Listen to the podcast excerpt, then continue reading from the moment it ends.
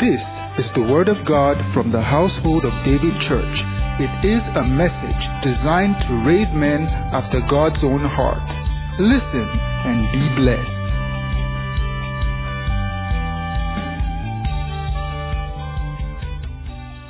Thank you, Pastor May. Hallelujah. Uh, I've not asked you to sit down.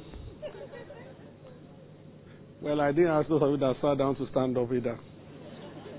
I just said what I did not say. Okay, sit down.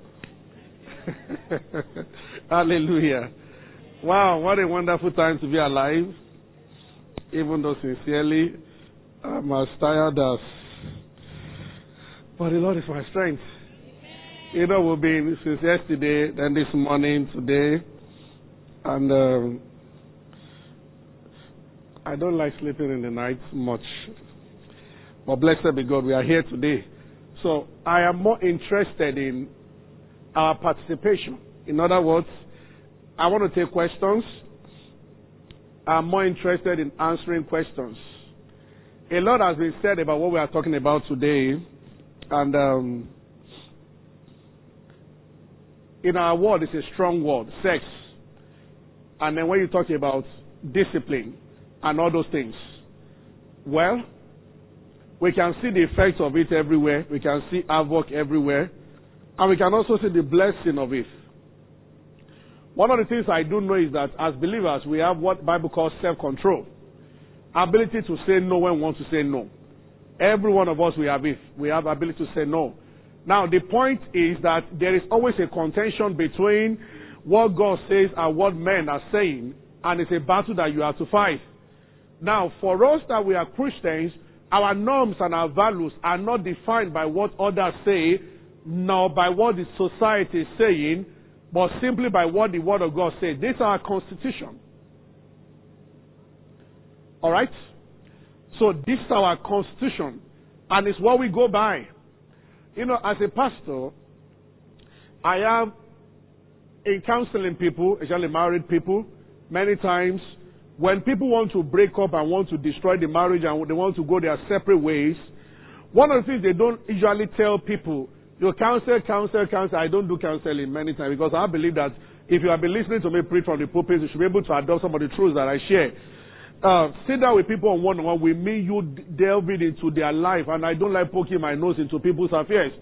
Because they say, what many people don't know is that when a man and his wife are about separating, they don't tell you the real reason why they are separating. For everything they tell you, there is also something that they don't say.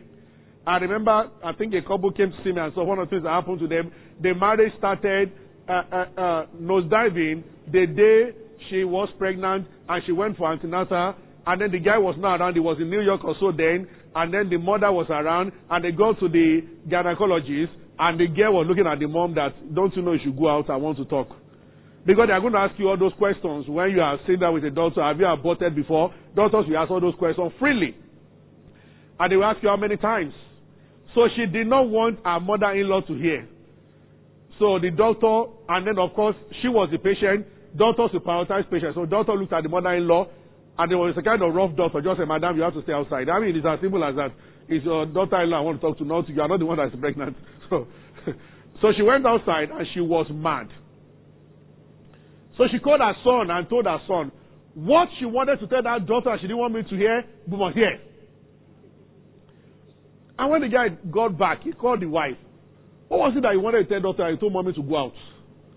He said that there's something that you haven't been telling me. Long and short of it, they discovered that so many water don't pass on that bridge.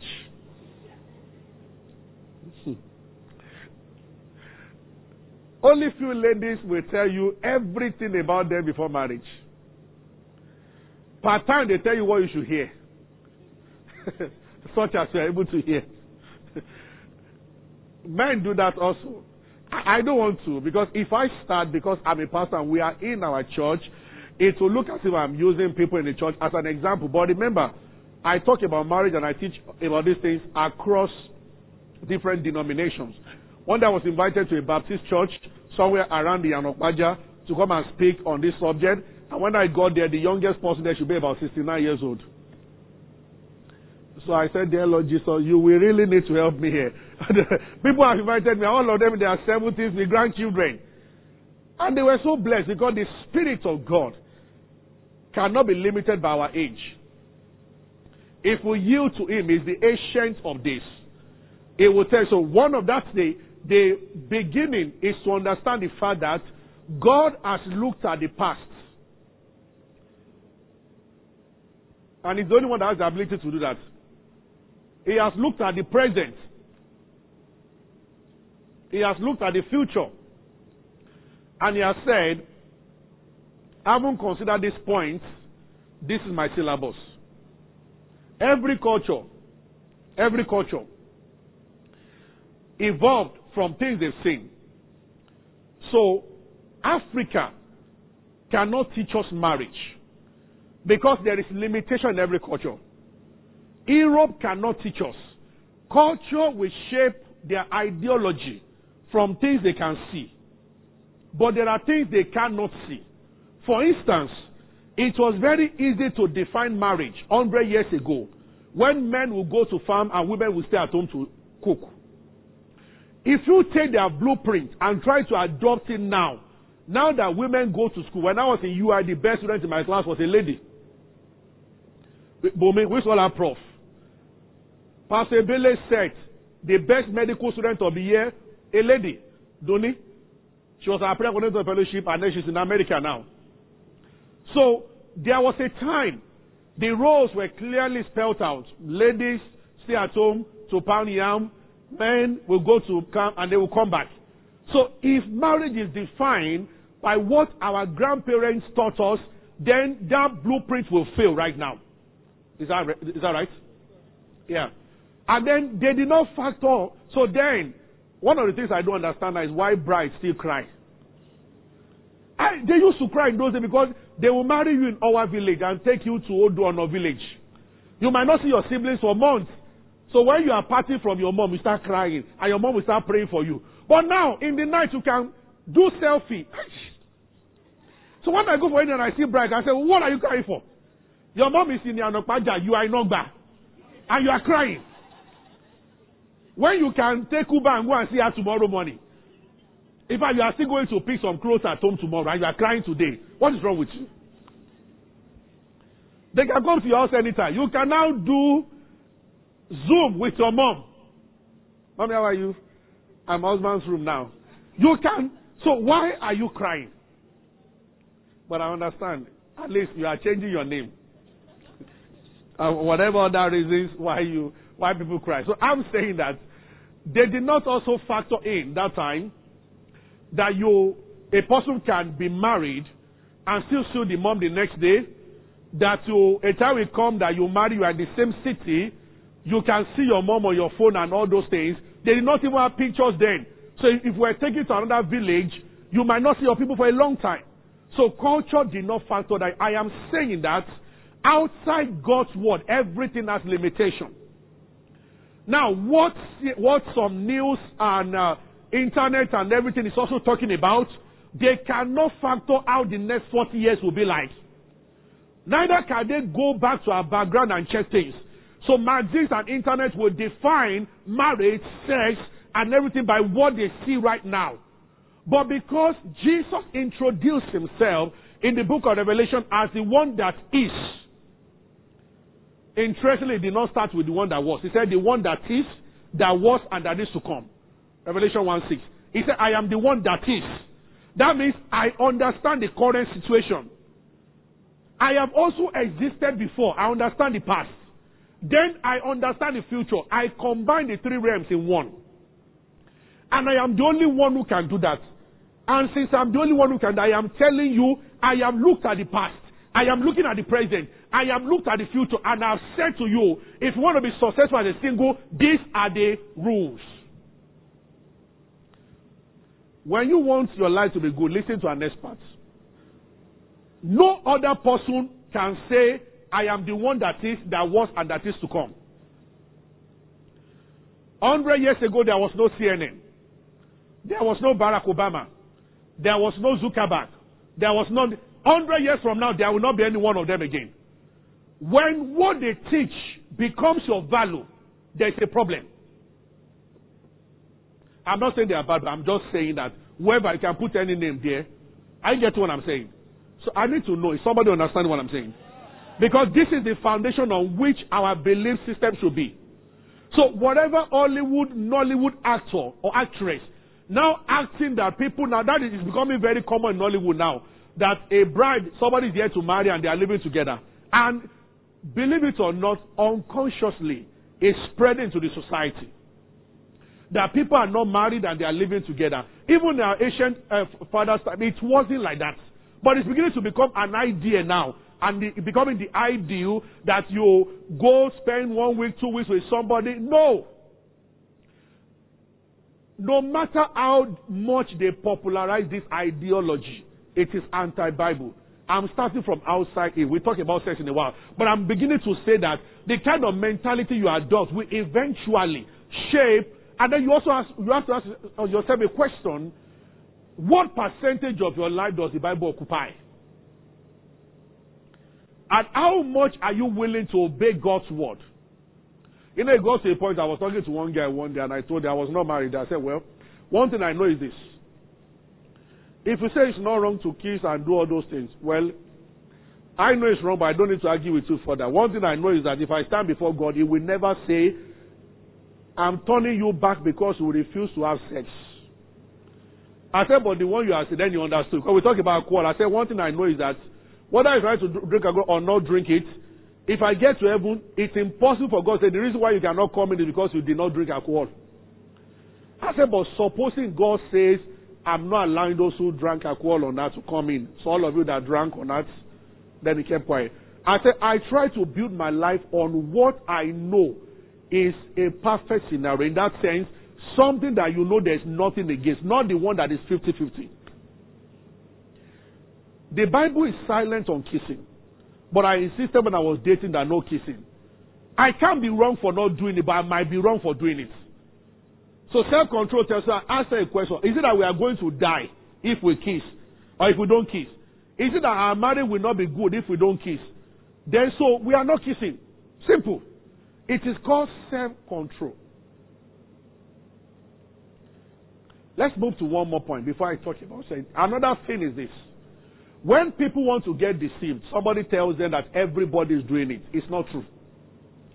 There are many guys seated here now. If they ask you out as they will never ask you for sex till you get married. So if you are with a guy and he makes it look like some, don't be a fool. Every, everybody is not doing it.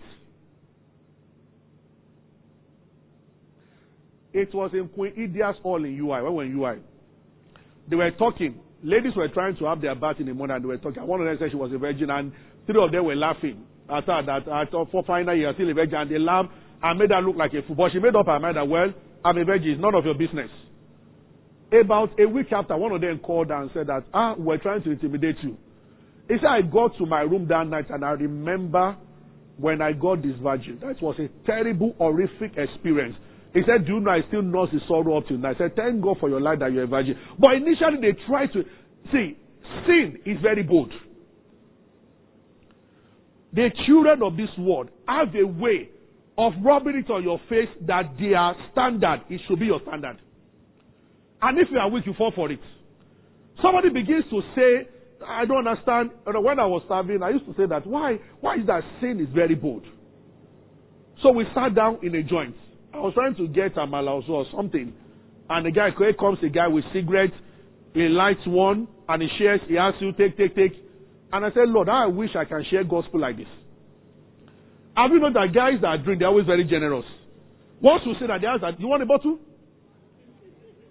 He pulls out a pack of cigarettes, he takes one, he lights it, and then he offers you one also. He, he, he, he's not even to ask you that you smoke or not. He just assumes that. Because sin is very bold. Righteousness should be bolder.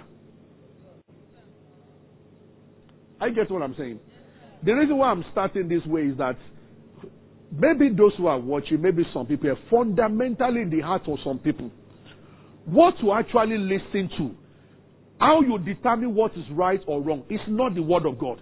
It is what goes on around you. That is totally wrong. Did you get what I've just said now? Say I hear. Louder. Let me hear. Say it again. So I said, only Jesus, only the Word of God sees the future, the past, and the present. I'm just summing it up now. Secondly, I said, um, people can appear to be bold and all those things, but the right thing remains the right thing. And we have to be conscious of this at all times. So let's read something from 1 Thessalonians chapter 4, and in 10 minutes I will stop. I will ask us to ask questions. When my wife told me about this, I just thought about the fact that if I start compiling, preparing to teach, I'll do a long teaching, but which one haven't I done before? From Hebrew Greek to Greek Hebrew. We've done it, we've described the word in Greek, we've talked about prostitution in Greek, post-canon and all, we've talked about, I just said, let me just do something very simple. I'm more interested in, I hope there will be sincere questions, and please, all questions are allowed. Because I would have loved to go into then why did God give us emotion? And people are not wired the same way. I would have loved to skip into how what you see affects what you do. And then I would have loved to talk about the fact that also because of your genes and chromosomes, everybody will not, everybody's not wired up the same way. So you are not tempted the same at the same rate. When it comes to affinity for opposite sex, some have it in a stronger way than some other people. Now, the issue with that also is the fact that I would have also loved to get into fact that somebody might not be moved, might not be aroused, no matter how many girls around him or guys around him. That can be, if it is the discipline of the spirit, good. But if it is the weakness of the flesh, it's a problem. Because when people get married, they also discover that there are certain guys who are not interested in sex. The wife has to beg and beg and beg, and there are certain women also when they become fugit, they cannot, they don't want sex. They don't. I remember a guy that came to see the one of the pastors, and he said that for six months, no sex. I don't know what is wrong with her. And when they invited the woman, she didn't see any sense in. Said, but we have a child already. When I see people are dating, I tell them, please talk about sex. And tell the other person who you are.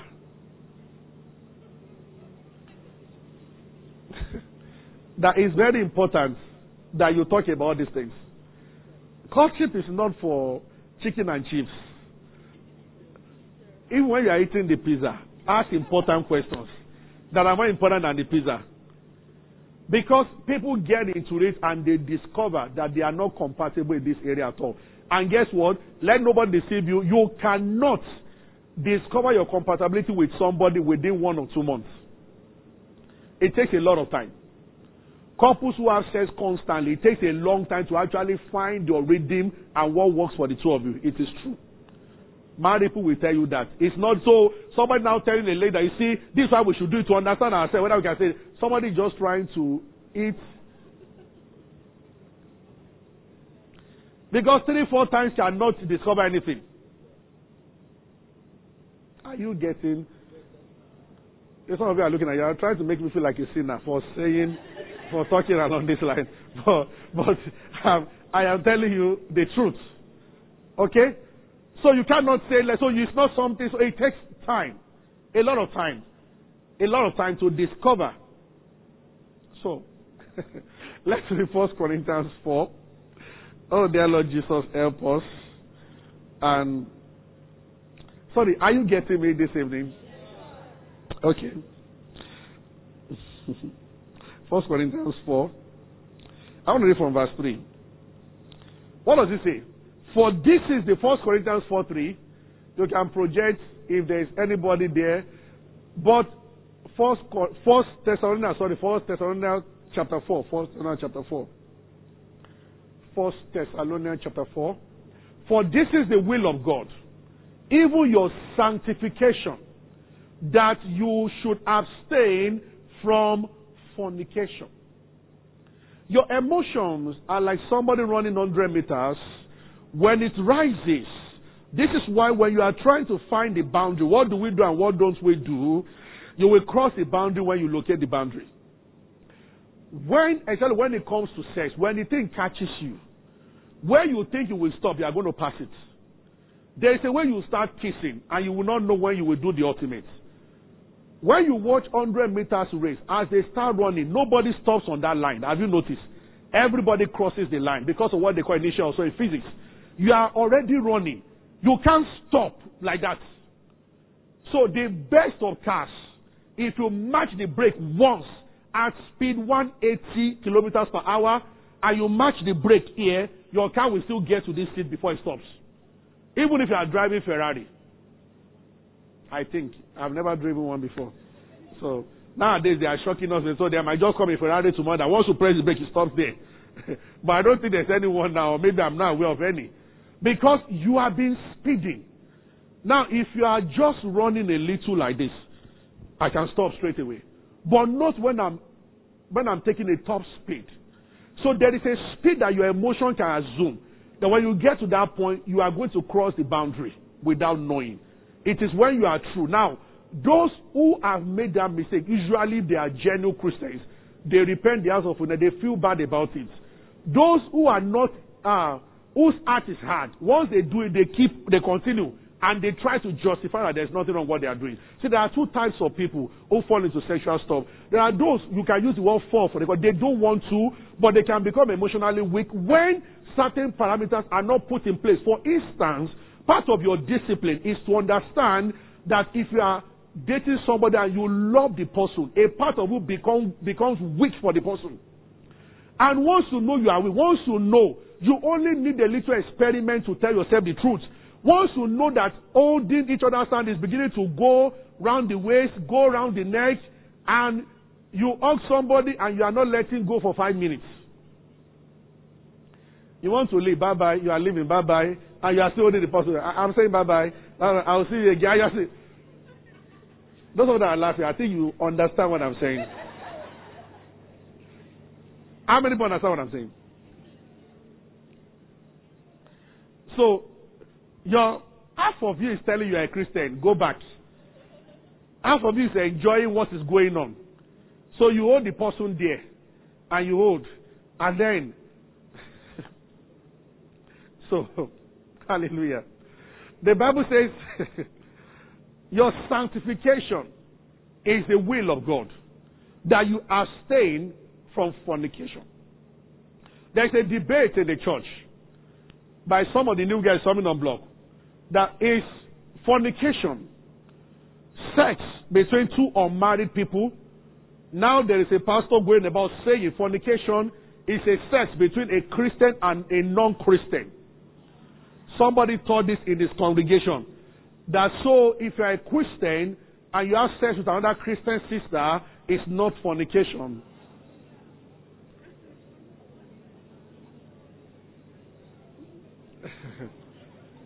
And they began to dash through the Bible to show them. And he made some valid points, only that he omitted some things.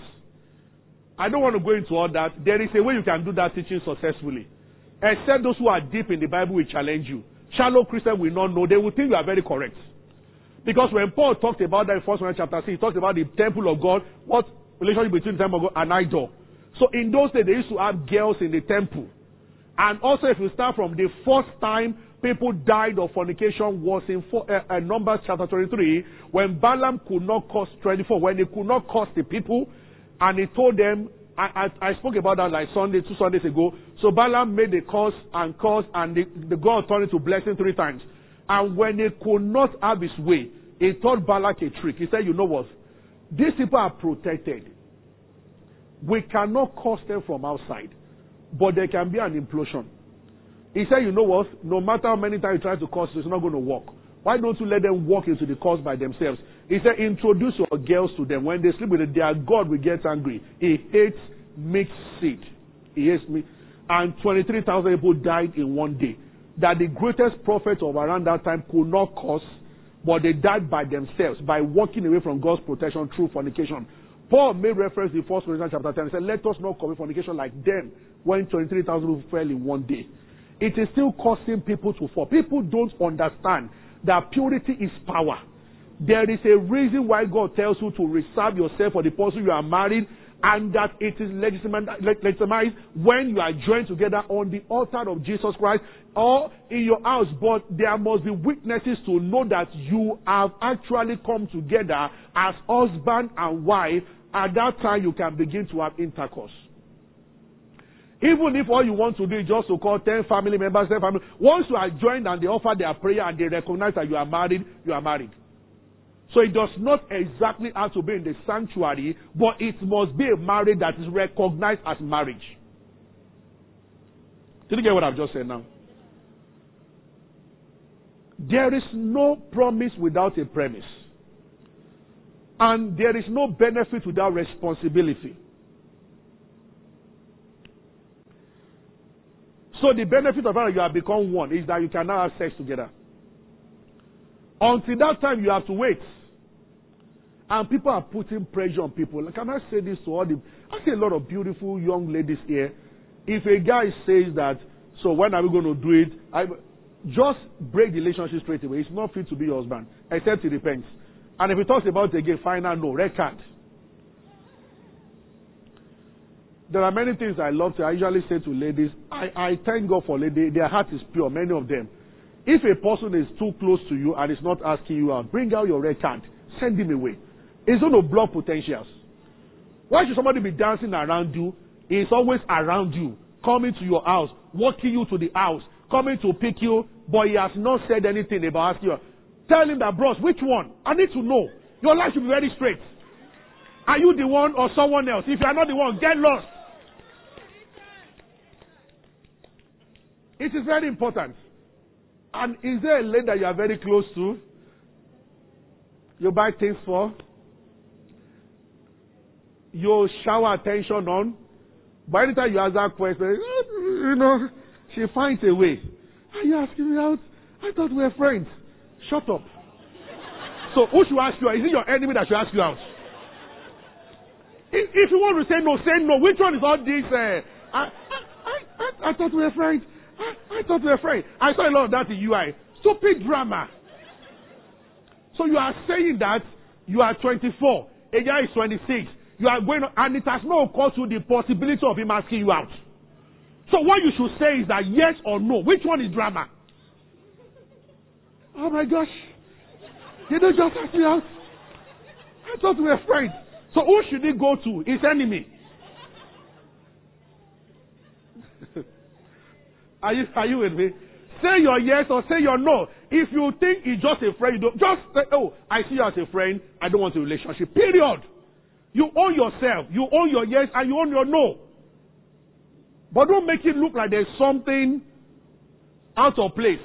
It is normal forever for a male friend to ask out a female friend. It's now up to you to say yes or no. There is no big deal in it.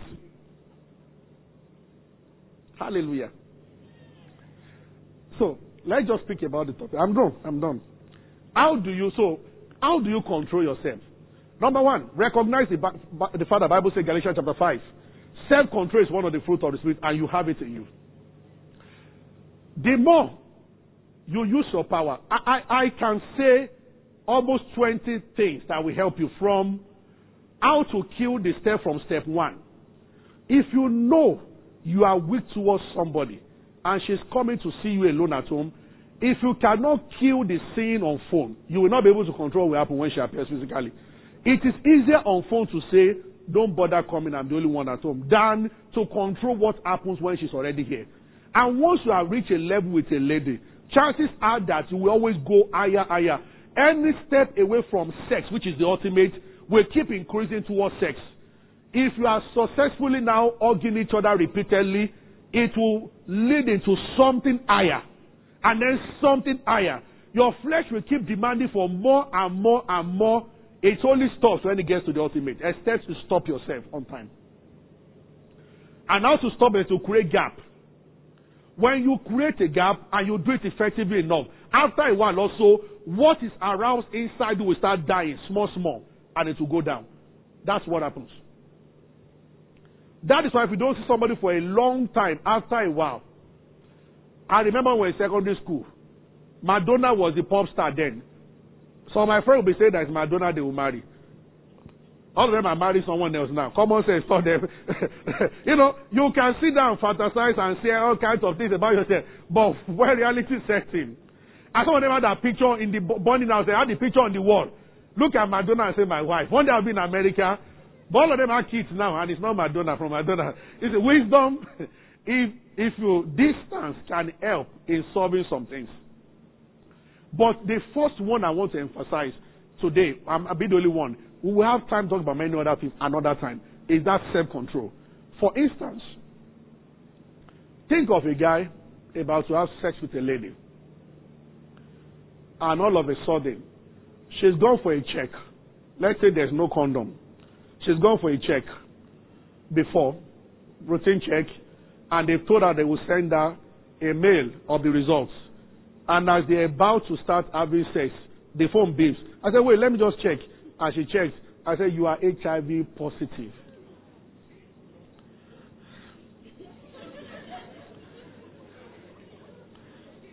I am sure the guy will remember that there's something called self control. I'll be like, wait. Oh. you understand what I'm saying? It's in us. It's up to us to let it come out or not. But you can begin to train yourself little by little. For instance, you can actually say, I will not hug opposite sex for the next three months. Any woman I meet, I shake hands with them. You can begin to make some quality decisions like that. What happens is that human beings are creatures of habits. Once you do something successfully for about 30 days, their strength to continue multiplies. You can begin to sure that I will not. When I was a corper serving in Kaduna, I was working in NNPC. I made up my mind then that I will not allow any female because I was staying alone. I stayed in family house about two months. Then a friend of a junior, my junior in UI, their father had a seven bedroom duplex in Kaduna. And they told the father about me. And the father said, I can come and stay in the house. So I went there. So very massive. And then after I stayed with them for about two months, then Reverend Bolanta that came to minister, Reverend Bolanta's mother-in-law had like not a big but like a self-contained at the back of their, their compound. So I lived there when I was coming. So I paid and I rented the place. I, I, they didn't know me then. So I rented the place. So I was staying alone. And I was enjoying it. I love liberty. For some reasons, I did not want to stay in the house I was staying. So I decided to rent a place. First, for some reasons. Seven bedroom duplex, there was a cook always giving a ball. I just felt I did not have the liberty there. When I rented this place, I did not have money for mattress because they were here to pay us at NNPC then. So the, my first two nights I slept on the floor, but I enjoyed it so much that I was staying in my own house, paid for by myself. that kind of person. There was no cutting, there was nothing. I slept there, I put my bag on top. I was looking at the ceiling and I was happy that this is, you know, because the man of the house told me that everybody must come into this house by nine. He said, but you, corper, maybe I'll give you an exception. Maybe you'll come in by ten. But I was always go, coming inside the house by nine. But as a corper, I wanted to be adventurous. I love God with a passion. You see, you can love God and enjoy life. I said, this can do not me. I will go out like 1 a.m. as a corper. I'll go and talk to my Hausa boy, preach the gospel to them. Then I'll go and visit my friend. We'll play, go and play ball. I to enjoy myself like that. So I said, I don't like this idea. Say, all of us corpers, at times we'll be arguing maybe on football, Chelsea, till 1 a.m. And I'll get to my room, I'll still pray for two hours and then go and sleep. So I was like, I can't stay in people's house by now. I have to go inside the house. I said, corper. I said, no. At times, to 11, I'm still watching Champions League at the, a big venue in uh, somewhere in, uh, in Kaduna, Barnawa. So I said, I don't like this. So when I got my own place, I was happy. I said, I like this one now. But I said something to myself that, you know what? That thing just occurred for some, I just said, you know what? I'm not going to allow any female couple into my room. If you want to see me, I'm going to come outside, or we go to my man's sitting room, the main house, and we'll sit down there. And I did that successfully all through the time I was serving. One of my friends came one day. I said, I said, what exactly is your problem, Seth? He said, that you are not sure of yourself. I said, I'm, I'm so sure of myself.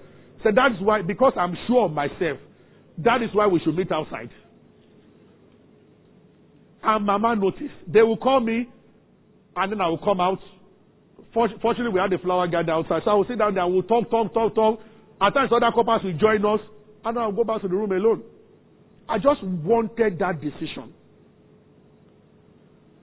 Like I also said, our relationship in UI, then it broke. Then I said that, you know what?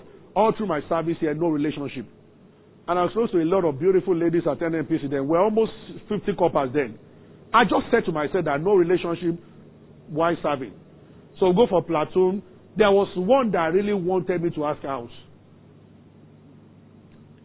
We were passing out six months before her.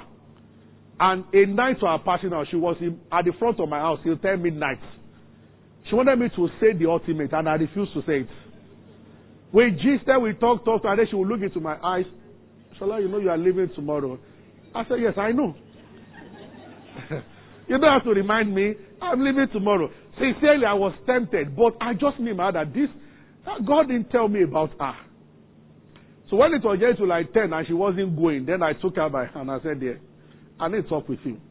I know what you are thinking. You are such a beautiful lady. Wonderful. I said, But I think you belong to someone else. I have not found my own person. And I said, I know when I see the person, I will know. But it's certainly not you. But you've been a great friend. She cried.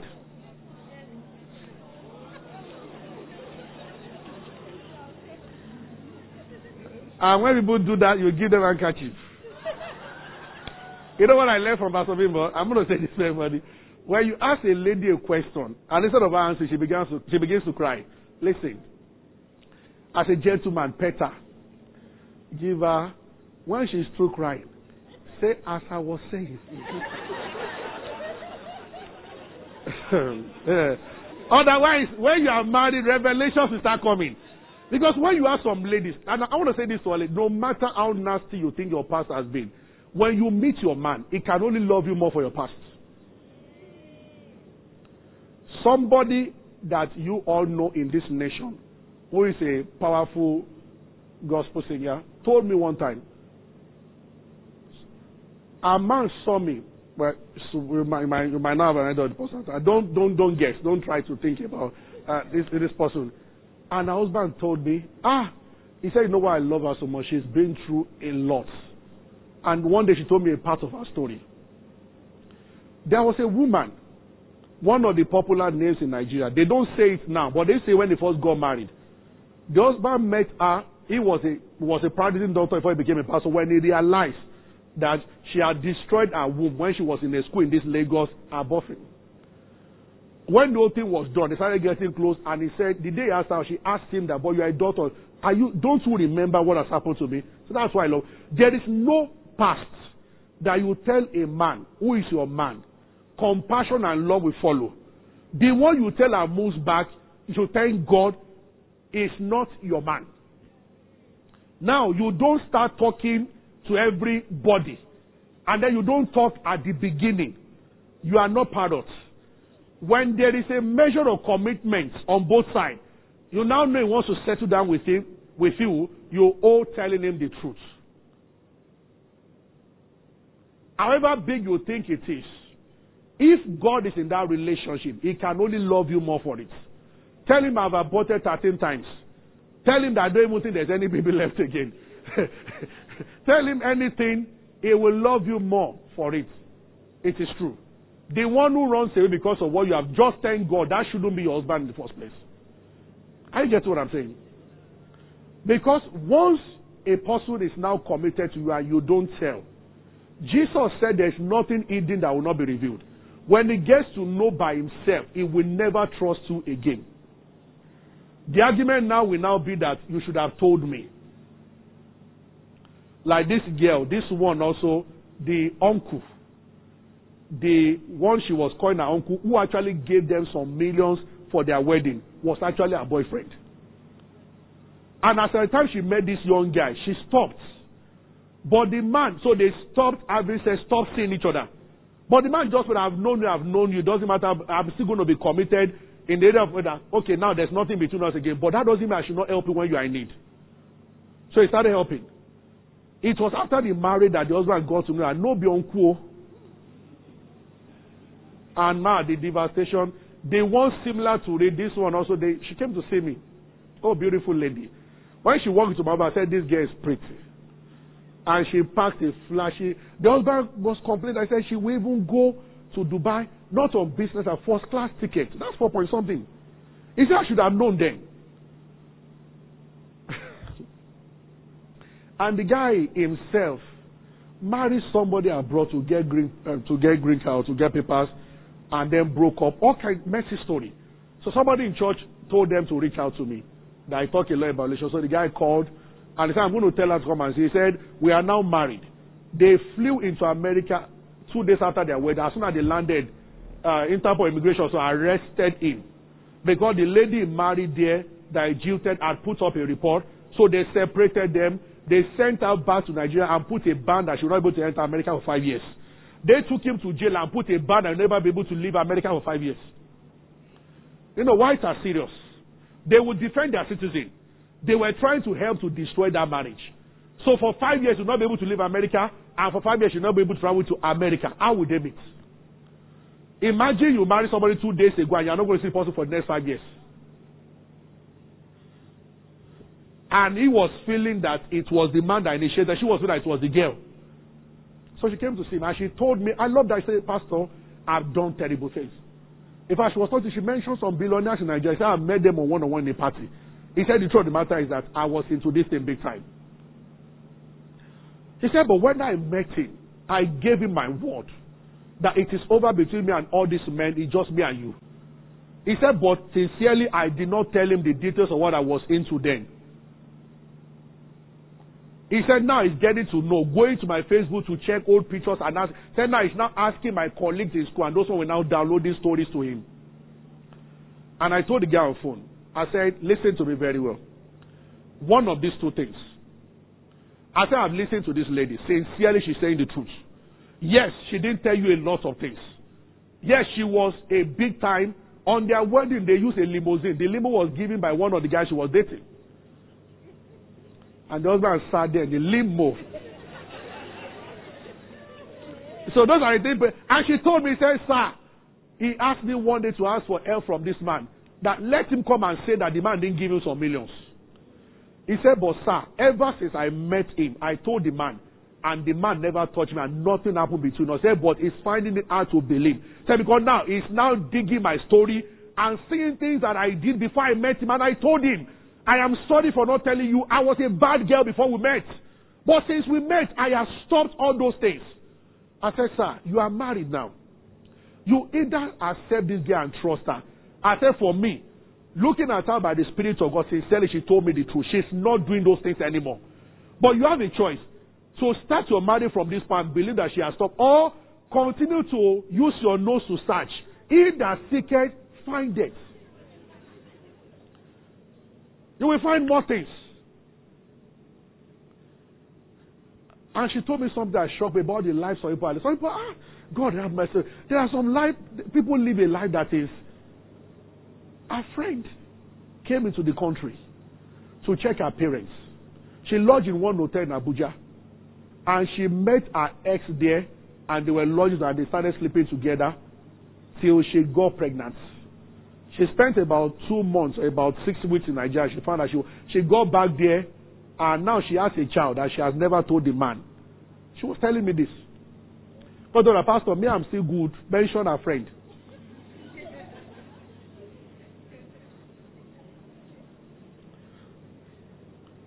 Can we say every marriage, when people go into sex before marriage, will it affect all marriages? I believe one way or the other, but will it break every marriage? No. Your resolve, your, what you are looking for is not whether it will break your marriage or not. What your priority should be is to obey God. Not knowing why God is saying what, even if you don't know why God is saying what you should do. But believe me sincerely, you are going the path of honor if you keep yourself pure till you are married. On both sides. There's nothing as honorable as the fact that the first time you guys are having it is your wedding night. Forever, the trust remain in the marriage. See, if I'm going to church with you, and we're the same church, and we are workers in the church, and we are sleeping together, I will never be able to trust you. Because something will tell me that also this is how they'll be preaching in the church that extramarital affair is not good, and we will both be doing it and still be attending church. Because if I am sitting at a singles meeting and they are saying sex is wrong and I'm going behind the scene to do it, are you sure that I will not do the same thing when they tell me that extramarital affair is wrong? Do you now think I will obey then? I get what I'm saying. You should not be under pressure for anything. You don't need sex to prove love to anybody. If you want it with me, let's get married. Prove to me that you want it, let's get married. And it settles everything. So that day, 22,000, 23,000 people fell. And it's still happening today. I don't normally say this publicly. I have spoken with some pastors ever since I taught on, which I will refer you to, sex scandal and saints. During the lockdown, I did a message here. Maybe it's over 100,000 views on YouTube now. If you know how many pastors called me. One day I sat in my office and I said, Dear Lord Jesus, we have problem. But Lord just told me that you too, you stand by grace. So don't condemn anybody. If you, nothing has happened in your life just because of the grace, and I said, Lord, I know, it's your grace. You have kept me from school. But I sat back. I was in Abuja time. I just I was so in Abuja. When I appeared at same man, so somebody just called. I saw you. Are you in Abuja? He came with his PA protocol, pocket square tie, and the PA stood outside and began to tell me what to be doing with girls. And once you see the fire of God in the church begins to go down, in some cases or in most cases, check very well. The leader must have opened the door for this is how it works. When David did it with Bathsheba, chapter 12, chapter 11, 12, Nathan corrected him. Chapter 13, the second Samuel, his own son Amnon slept with his own sister in the same. It never happened until he opened that door. The effects, they are always more than one, and society is putting pressure. The guy that wrote about one topic, one message about purity um, before marriage, also a very popular book in America. I learned that day I put my head on my table and I was almost in tears. He came out on TV to apologize to Americans that he was leading people astray, making their life difficult by telling them to abstain from sex. That now he knows better that there's nothing wrong with premarital sex. What a fool. What happened to him? Internet, some girls were writing him. Well, you made us miss our boyfriend who asked us for sex and we refused, so they are going to marry someone else. Americans are very emotional. That's why I don't like. They are very emotional. If American will look at a picture or somebody you have not seen in years, Sharon. Oh. At times we pretend that see, we are not Americans. On my birthday, well, let's tell the truth. All of you girls here, I know many of you will not want to ascend. Do you really like flowers?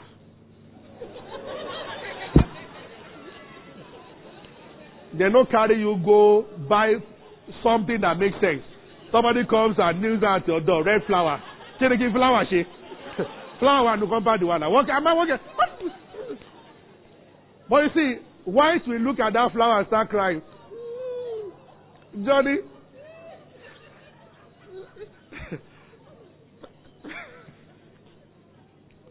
I get what I'm saying. Do see. So they can be somehow. It is only America I hear about cyberbullying. Have you heard that thing before? A student goes on internet says they are bullying you. Sorry, they tie you there. If you bully me, I have delete button. I have block button. Then I have socket. I can switch on my laptop. You are sitting down there crying. The day Jesus was talking about, I said, Oh, I got America. Somebody should give a knock on your head. If people are bullying you, cancel them, delete them. But you are you and girls are committing suicide. A friend will send a message to you. This is why I like Ibadan people. They will abuse you but abuse the last out of you. I mean, what kind of but you see that I understand. I'm saying that, but I understand the way they are. They are very emotional. So the guy became afraid because internet we were now talking. And Ben everybody now said that you can't stand for the truth. God gave you a revelation. You changed millions of lives because of that book. Only ten people went to internet and took you up, and you surrendered to them. That ah, I'm sorry about what I wrote. What a what a what a pity. Because they are so concerned about what people are saying. And that's the idea behind the internet. They want to intimidate you and say things. Are you with me? Praise the Lord. I hope I have helped somebody. Tell yourself over and over again, wherever you are, that you have self control. Then please, the Bible says, give no place to the devil. Don't allow what shouldn't be. I went to preach in a particular school for a friend of mine. You know, there are different types of pastors. I did not know that he had turned into some funny things. In the night, that school, nobody now saw. It's this, I don't want to mention the name of school. It's this school that you are people living outside the campus, you know, renting an apartment and all those things. So in his own apartment, in the night, one of the ushers, one of the girls, wanted to sleep around to 11 and he said, uh, you know, they cannot, uh, three, he said, he said, one is here now, two will come now. They can't go back to where they live. There's curfew and so they want to sleep. I said, count me out. I said, this house is face me and face you. Students are living everywhere, all the rooms. Six rooms here, six rooms here. Why don't you go and meet a girl in any of those rooms and beg her that two of your female friends will stay in our room and let those of us that are guys. Or we leave this room for them, we go and beg guys and sleep. I said girls might not even want to be open to another. He said, but so let's give them this place. Why? You give them your room. Let's go and talk to other guys to allow us. He was looking at me. Before him, I just got up, I went to meet one of the guys. I knocked the door. I told the guy that, oh, I'm for your friend there, oh, please. And I was like, please come, come, come. You know, guys, they're coming, coming. Even a, a Muslim said, come, come, come. And I slept there. And in the morning, I was looking at him. And I told him one thing. I said, this cannot be the first time. She's been coming here to sleep, and now you are comfortable with that. That's, I said, that, that's nonsense. And later I found that because he wouldn't correct himself, and that thing continued until he broke into a serious scandal. I said, why? I said, no. I have a policy. If I'm not married to you, we cannot share room together. If we go to visit my parents and you are dating me, fine. If they put you in one room and I'm in another room and my parents are there, all of us are under the same roof, fine. But just me and you alone. It's not even about where we do something. What about our reputation? Which you should guard very jealously. It is true that you owe nobody an explanation, but sincerely, it can actually affect you, the testimony of your Christianity before people, not before God, if you allow certain things to happen to you. It is true. It is the reason why will never go and visit a female member alone. What or what what what pattern am I laying? And trust Satan. He will sponsor somebody who will come that time. As she says, spotting you out of there, somebody will just pass. Pass Ekbeleo. But you know that that greeting is more than that. So ah, when service ended on Sunday, I just saw pastor 7 p.m. and they were to the store. He just put his hand on her shoulder and they were going to the car. But then you also, if you have nothing to hide, what stops you from calling another female pastor or another male, if you are two, somebody who has sex with one, just call a friend. Let's go and visit Buki together. So when you see, you see three, Buki, Wale, and Tope, and you are free. See, sometimes you might even go to a place with a good intention. The unexpected can happen. Guide yourself very well. I know someone who impregnated somebody that way. And they both decided not to marry, but she has a child up till now. She has not been able to remarry. They were not even dating. They were left alone. And Satan entered their midst. You understand? When you are both watching TV, somebody is sitting somebody is there, all of a sudden, there is a, an anointing that carries you here. And like you saw, then your voice goes lower. Like,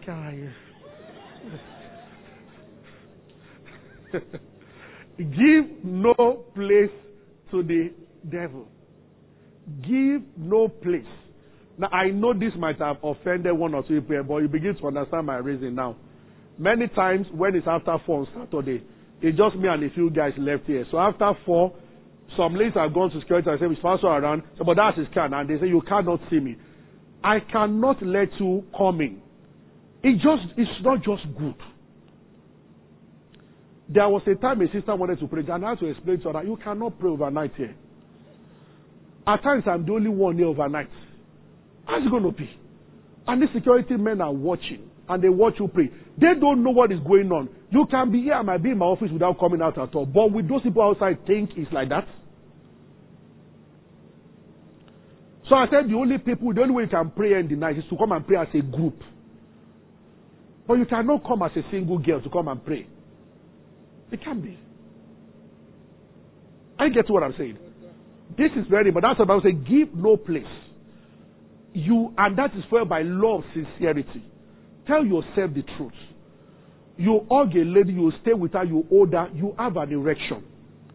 Then stop it the next time. That erection is a warning that there's something. So next time, try and just talk with her. No holding. You have to be sincere with yourself. You are not robots. But tell yourself the truth. You see somebody your dream day and night. Then you have to create a gap. Otherwise, dream will turn to reality.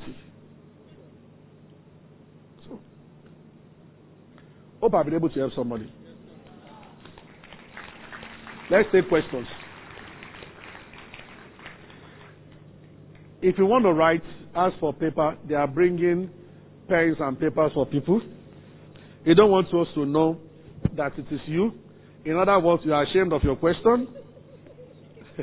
don't mind me. I have a lot of making this look.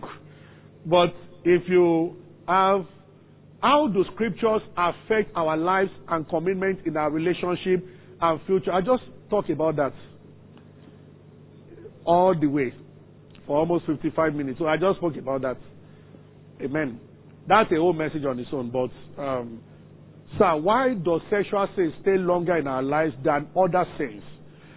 I won't say it stays longer. You are more conscious of it than others. People say all sins are the same. Technically, yes, but actually not so. Apostle Paul differentiated between the two. He said all other sins. He put sexual in another category. First Corinthians chapter 6, let's read. It is because you can do other things alone. So I can tell you a lie alone. You can go to someone's room and steal the money, you are doing it alone. But this one is only done with somebody. Go to where it talks about uh, say, um, everything you do by with your body and sexual something. What verse is that? Please, if you locate, you can. Just go down, down, down somewhere. If you find it, so anybody that finds it, just read it. First Corinthians 6. Um,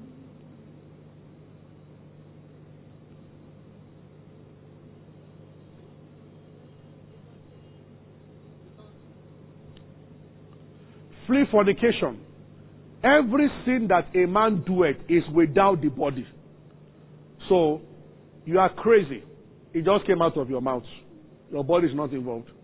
But he that committed fornication sinned against his own body. So it's on another level. Paul is just saying, he said, every sin, that means all other sins, let's put them this way. Say about this one this way.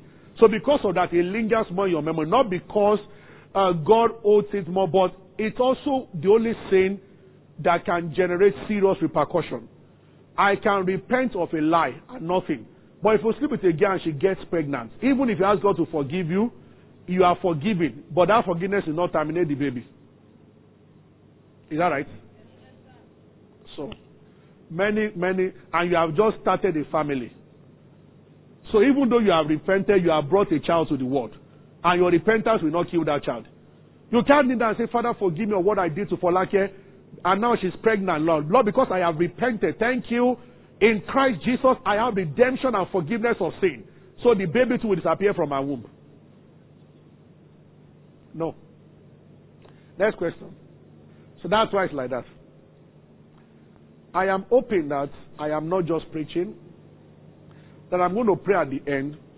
Those who are already weak in this area, God will give you strength. And those who are facing serious temptation, God will help you to resist. How can I make my fiance respect my body? You have to tell him. And if he does not listen, leave him alone. My fiancé is fiancé. Fiancé is uh, which one, the male or the female? The female. Sorry, I mixed them up. Uh, the fiancé. How can you? Oh, so the, in this case, is the lady. the word is wonderful. Then you just have to tell her. Tell her that you honor her by not having sex with her. Just let her know. You are honoring her. And if she insists, that means you are two different people. Yeah. A good Christian will also respect your vow and respect your attempt to obey the word of God. How far is too far in dating relationships? I don't know. The only thing the Bible talks about is sex. The Bible is silent about other things. So if I come out to say that it is wrong to kiss, I'll be saying what the Bible does not say, and I don't do that. But what I can just tell you is that why are you smelling what you don't want to eat? So if we start kissing, to what end? But I cannot say it is wrong because I have no justification for that in the Bible. What the Bible talks about is sex. Outside the Bible is silent. Is romance wrong? The Bible is silent about it. Is touching wrong? The Bible is silent about it. But why touching? So that's all I can say. How do I communicate my standard to my friends? Exactly that word communicate.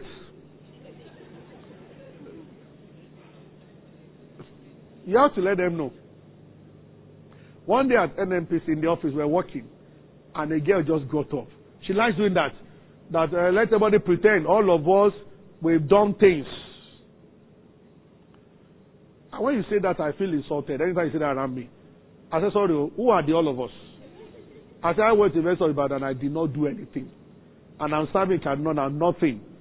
I said a very sharp way. And my boss, Fulani man, ten minutes after I walk up to my session, if what you said is true, I thank God for you. He said, Me, I'm a womanizer. I said, But let me tell you the truth. Stay away from the world of women. And if God has told me to stay away, he said, I thank God for your life. And he walked away. One day I was inside the Starbucks and somebody just said, There's none of us that's not a thief in Nigeria. I said, Excuse me. I am not a thief. But I said, I said in a very I said, I, stop. If you are a thief, say you are a thief. How can you say everybody's a thief? And some people kept quiet. When else else started speaking to that, everybody cannot be a thief. That kind of person is about to steal. You know, you are preparing a sub grant for yourself by saying that everybody is. Everybody cannot be a thief. Amen.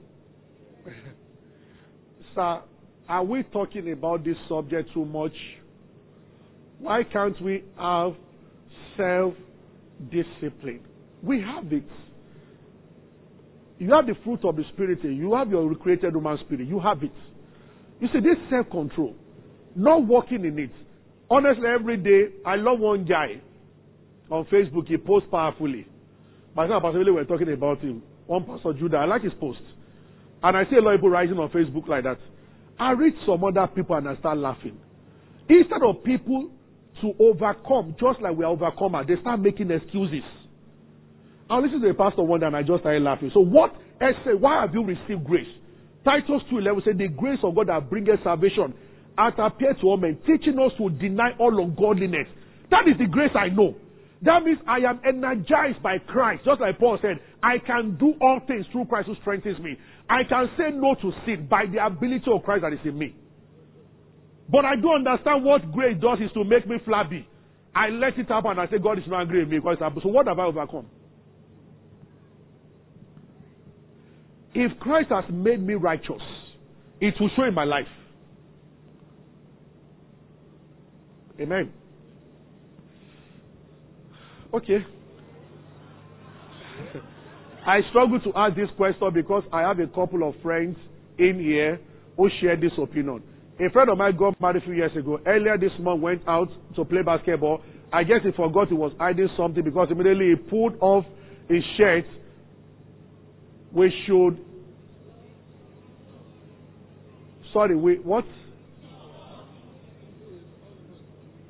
Okay, injuries all over his body. It turned out that his wife was traumatized, raped victim, and everything he tries, every time he tries to make love to her, the flashbacks of the rape scenario engulf her, and she begins to act violent. I've heard this before, yes. After several therapy and prayers, this issue still lingers. Now the question of sexual compatibility has been a big issue for us. How then do we know if we are sexually compatible before marriage? Um, it's so simple that, let's say I am the one raped and I can be violent. Do you think if I'm dating you and you want to try to sleep with me to know whether we are compatible, do you think I will show you that aspect of my, myself? I can control myself for one month. People can hide things. It is when you live together and there's nothing at stake again that the whole truth will come out. There are people who have lived together before their marriage, only to still discover things after marriage. A lady spoke to me. She got to know that her husband had a child outside. After the child was six years old. Six. And these people were not born again, then they were living together. And he still did not tell her. So, the first thing we should rule out is that what makes us to know things is not our doing things together. This is the place, there is a place of healthy communication by prayer. When you are dating somebody, learn to go out to talk and to ask questions and to pray together. When you start praying together with opposite sex, some truth will start coming out by themselves. Honestly speaking, the convicting power of the Holy Spirit is very powerful. Once you create that atmosphere of prayer and communication, things will start coming out. That's the truth. She will tell you that she's been raped before and that the idea of sex traumatizes her. She will tell you. Actually, there are people like this truly. Once somebody is with them, the face they see is whoever did that thing to them. Some we have prayed for and it left them. Maybe not all of them. Some it took time. But when the man shows love and understanding, again, spiritual communication together in the house, praying together and talking, we start healing her. You should not rush her. But before marriage, first of all, be aware of what is going on. And if you are willing to go on with such a lady, then know that there is a serious work to do. You must be a man, See, a man that is a man of prayer will overcome many things. When she finally gets to know that you genuinely love her and you care for her and that you were not the one that raped her, this, the thing will start going. It might take time, but it will be washed off eventually. It's going to happen. I was in a meeting when the lady that spoke said, she came from Kenya. She's a pastor's wife now. She was one of the most popular prostitutes in Kenya at the highest level. And she gave her life to Christ. She said sincerely, just realized that she was still being transactional about sex with her husband. She will feel bad, she will go and pray. It will be holding her, trying to be intimate with her, she will be reminding her, you know, you know, you have to buy this for me. It took her time to realize that she was still doing that business. But the girl understood, we pray with her, and we explain to her. Sometimes we say kindly, but dear, I am not uh, coming for sex to pay you. I'm your husband. I love you. And I'm not holding honestly for sex. I'm just being with you to let you know I love you. As she was so, she began to cry. It took her a while, but after she got it and the thing broke inside her, and she stopped doing that. Okay? Next. So over the time, I have had a preference for keeping my relationship private, with the exclusion of my pastors and leaders. But she happens to be a loud one and wouldn't mind having it on African magic. How do I balance this? Because it has always been a big issue. It might be okay if you don't like announcing relationship to everybody, but there must be some people you should tell. Also, saying I'm dating you, don't let us tell anybody. It's the beginning of fraud, though. Uh, uh, so I've seen how a guy started dating three ladies in the same church by telling them the same thing. He will ask out and say that let's just keep it before us. One day the pastor was asking a lady in choir that who are you dating? Say, finally mentioned the brother's name. Uh-uh. And well, I asked this lady, and then the pastor now said it in Nanja openly. Only for two others to say, ah, we are dating. So why don't you want to tell anybody? Now, I understand you don't want to start broadcasting. It's fine. You might be the private type of person, but there should be one, two, three people that should know about it. Please, and I will say to all ladies, don't consent to, I don't want, don't let us tell anybody. Don't let us tell the whole world, I, I'm fine with it. Don't let us say too many people, I'm fine with it. But there should be two or three people, your father, my parents, and people I honor, that we should let them know. We can't even tell not to tell anybody, but we need to let them know. And again, if you are planning to marry somebody, why are you hiding your identity? Is it that you are not big enough or you are not bold enough? If there's nothing wrong with the relationship and there's nothing wrong with you, why hiding it? At the beginning, yes, you might not be bringing everybody into it, but your journey to the altar, people should know now. Let's know who you belong to and who belongs to you, so that others can even stay away from the two of you. It's that's fair play. Let's know that Wale is now with Folake. So let all other girls leave Wale alone and let other guys leave Folake alone. Simple. But if you are hiding it and hiding it and somebody else is dancing around Folake, how do you want to undo that? Okay, don't let us talk about everything. Yes, but let people know. And for this lady and she's for me and leave it like that. It's important. But uh, maybe she should not go to African Magic, I understand. But It's okay to let people know. At least a few people at least should know. How long should I take from my fiance to get over my sexual past? How long should it take from my, from my, from my fiance to get over my sexual I have repented, but she still has a problem. You have repented. Thank God for that. Uh, well, again, talk with her. Or talk with, yeah, talk with her. People are not at the same level emotionally. It's like the case of infidelity in marriage. Some women will forgive immediately and move on. Some women it will take them a long time. And I've dealt with the two people people in the two classes. Some will cry, cry, cry. No sex between them for the next one year. He tries to touch and tells tells him that get your filthy hand off me. And he says, But I have apologized. You say you are forgiving me. Say, Yes, I forgive, but I'm still trying to put myself together. And one guy told me one day, Pastor, is it right to tell the truth? Because I'm suffering for the truth. I said, Yeah, there's an affliction that comes with the truth. And I called it, I said, Dear, no, you don't do this now. How long do you want to hold on? Okay, suppose he did not tell you. Take it easy. And after all, you didn't catch him. He came by himself to tell you what he has done. Now you will not forgive. If you are not having sex with him for one year, what do you want him to do?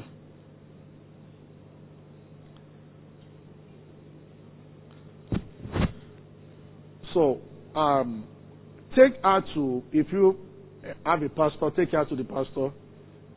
Let us speak with the two of you again and again. And then beg her again and again and pray for her. She will let go eventually. It's important. Amen.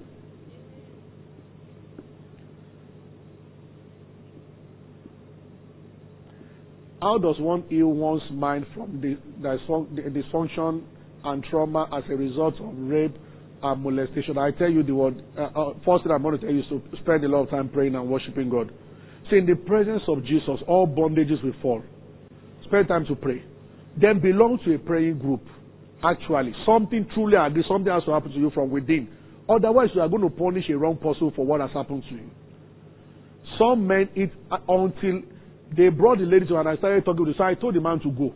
I was talking to the lady and then that was when she opened up of when she was nine. And something. And one of them told me that I will never tell him, more. Pastor, I'm not telling him. more. But he told me what happened to her when she was young. And what the guy note said, anytime we are intimate, she just lies down like a log of wood. She's not even saying I'm not having sex. But the man said that she doesn't give herself. Now, if you are married, you will understand that if sex is one one sided, it's not good. It's like drugging a person to sleep with the person. It makes no sense. Only desperate people do that. So, if a woman, especially if a man is having sex with a woman and the woman just lies down there, no feeling, no emotion, no nothing, it will frustrate the man. And when the man treats you as if, I just want to be with you too, because you want a child, that's the only thing. That's all. There's no real love, no words of affirmation, no nothing. It makes the sex very dry and very boring and very annoying. So the best of sex is that begins with serious conversation, affirmation, love, and then somebody does something to the two people involved. So, um, the way to heal your mind is to pray. The way to heal your mind is to speak with people who can also share the word with you and pray with you. And then I also say, read. God's word does something to it. It has a way of reprogramming you. And that will have to happen. Amen. Hallelujah. Sometimes, when we tell people who can actually share from God's word with us, what is really biting us inside. So at times, it's difficult to open your mouth. But once you open your mouth to talk about the fundamental things of your life, half of the weight is gone. What the enemy does many times is just to make you not to talk to anybody. One day we were in school and I sat on my bed and three of my friends came to greet me in UI. Three ladies.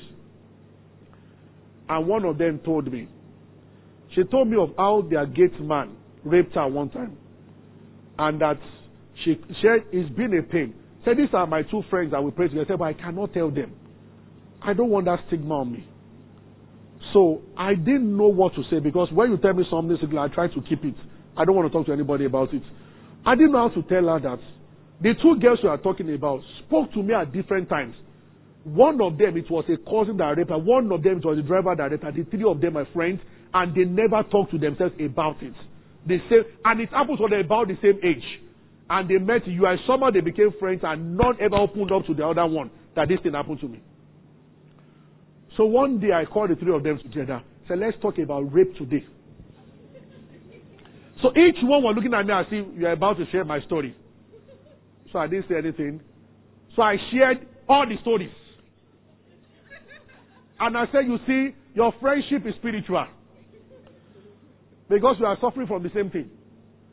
And they broke down. And he looked at her. Ah, ah. And you never told me. So what about, did you tell me? They said all about the same thing. And that was the first time they really found, all of them are mine now, found healing. And their friendship went deeper that day. So they both, all of them started praying about it, started praying together. And before we left school, they all got into relationship. Next.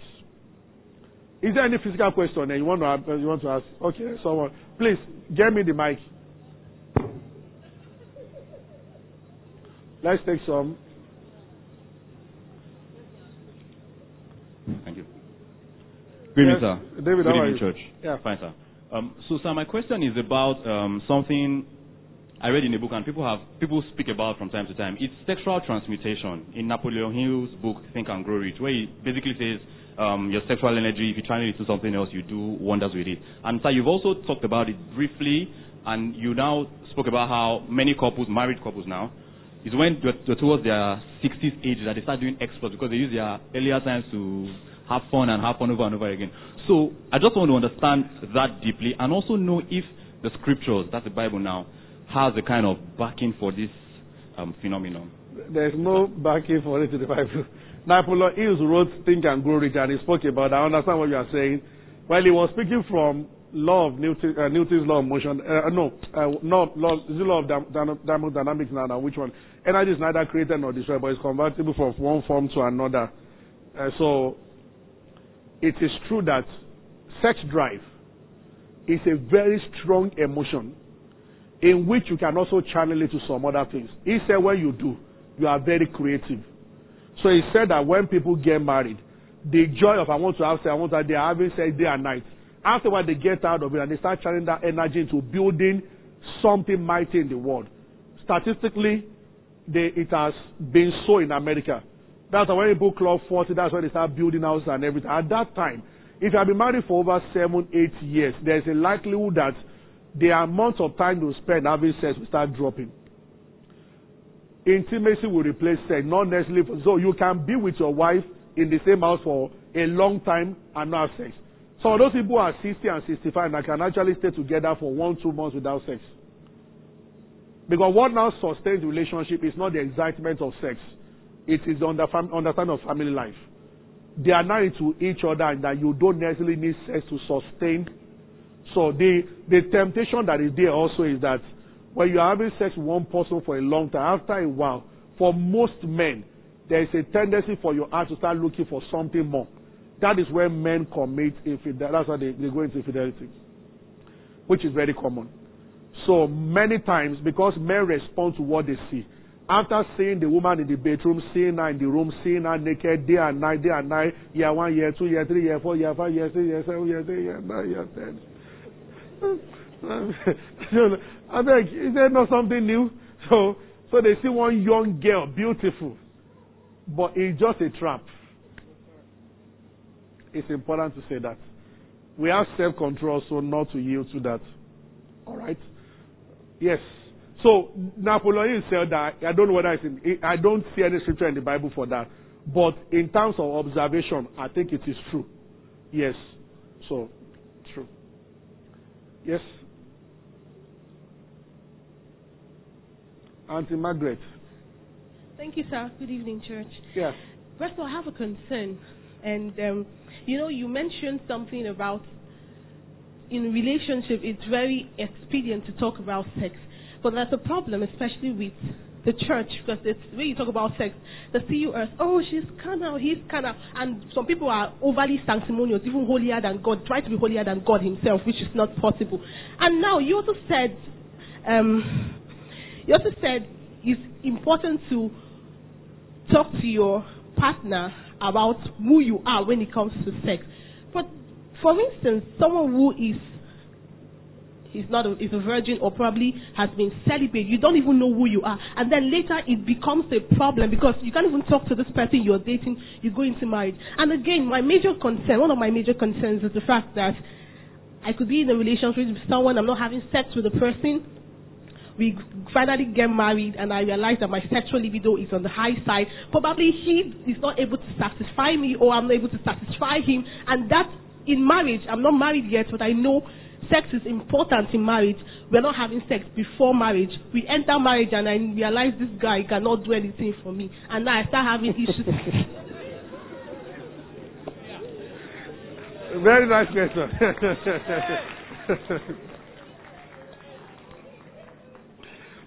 I will tell you something. Interestingly, maybe for the sake of this one, one night, a few nights ago, I was praying. I was in, in church here, and then I stopped praying. I think around to one. I just sat down. So I opened my phone. Sometimes I receive mails and messages. So I saw this lady. She's one of these people who talk trash on Facebook about relationship and she says things. Some, she, I mean, she's raw and rash.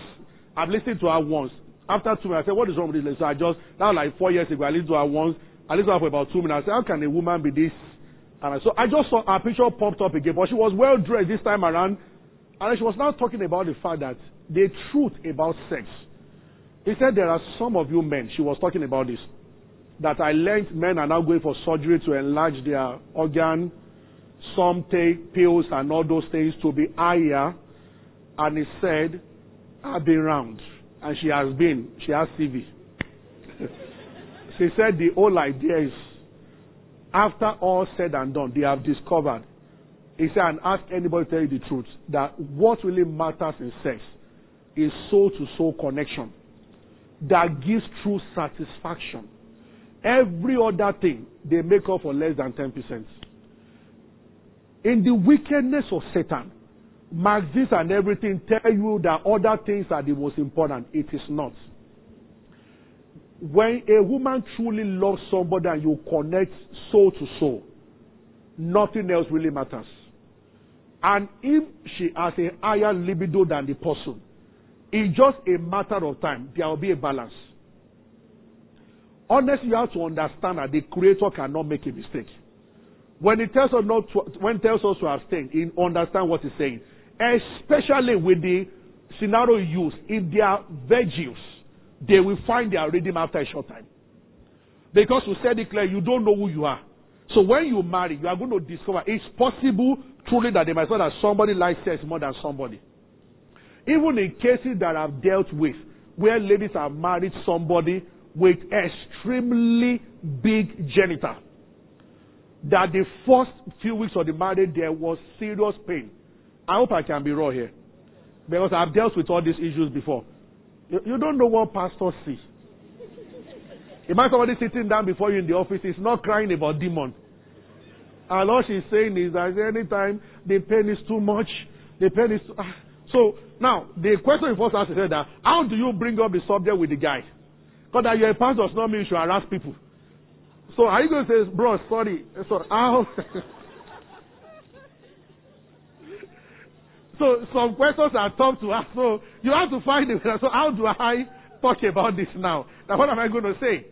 But even at that, Number one, for that one that I've seen, the moment she gives birth, it changes the equation. Because if a baby can come out through that place, there will not be problem with another thing.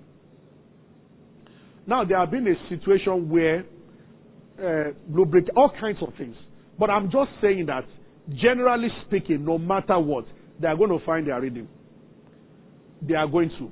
The most difficult is when someone has been round and round and round. Maybe the lady has been a veteran in the field before marriage. And now the guy is only brother, only the Lord, who cannot even look at a person. this kind of oldness where you even call your wife sister, sister hardness. You know, you know, that that kind of situation can be. He finishes and she is still saying that sorry. But if you are willing to learn, one can teach the other. All the couples that I know, somebody is always higher than the other one at the beginning, but usually they balance up later. Because whatever you have become, you incur it by doing it over and over again. Now you are with somebody, there is a growth pattern also, the same thing. It is true. I have seen in marriage, this one, because the brother was very close to me, I was the one that had to talk to him that, see, your wife came to tell me and said that you ejaculate too early. You go in, you discharge, and she's left hanging. And she told me that, say, I'm going to pack out and leave. This one, I went to their bedroom, I sat on their bed, I said, the two of you sit down. And I first of all told the guy, I said, have you been to hospital to find out? Because this complaint, and the, the, the lady told me, I said, Pastor, this is my anger with him. That he doesn't want to go. That he feels, and I said, no, no, I said, I said, you know what? I'm not even going to pray now. I only pray when you are going to hospital. Let them say what is going on. Because the girl said that in 45 seconds, late, longest 45 seconds you drop and, and she was like, she kept quiet for almost two years. And I said, no, bros, no, no, no, no. Let's, I said, go and talk. And the doctor said nothing much, but I, so I have to start explaining to him, don't rush, don't let your mind be this. You know, there are many things that people don't know. But they're happily married together and everything is fine now. In fact, she's almost complaining now that it's overcoming now.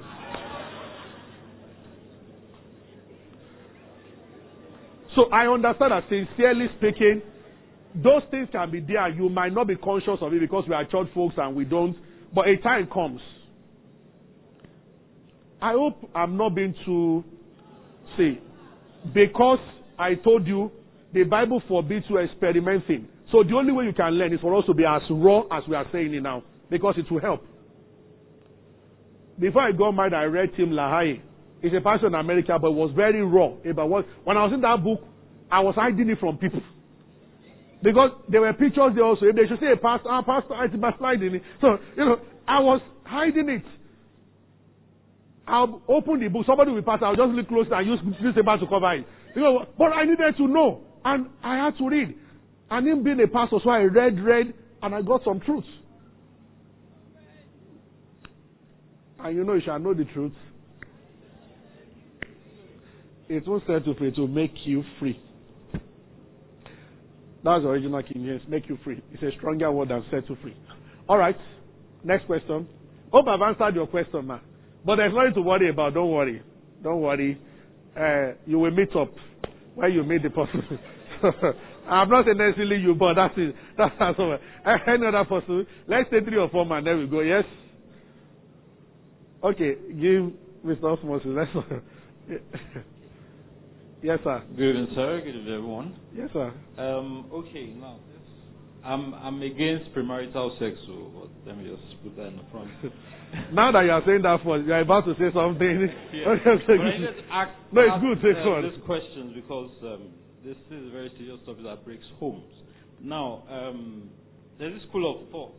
Grace, where grace abounds, sin, where sin abounds, grace much more abounds. So if God is going to forgive us, and God has already forgiven us because Jesus died. So why why should we not sin?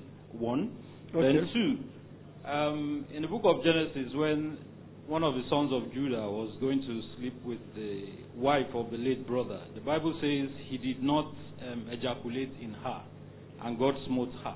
God smote him. Him. Now, um, there's that school of thought that if there's sex without ejaculation, is not sin. Then there is um, another school of thought. If, if the two of them agree and consent to have sex, is it still sin? I'm against premarital Thank sex. you so much. I understand. Now for those schools, oh. so all manner of schools. It's true. There are all kinds of teachings going on nowadays about many things, and they can be very, very funny. If under grace we are meant to sin, why did Paul, apostle of grace, write all those things? He shouldn't have wasted his time now. the person that taught grace message most was Apostle Paul. And all these grace teachers, they say Paul is the only, Paul and Revelation is the only correct revelation in the Bible.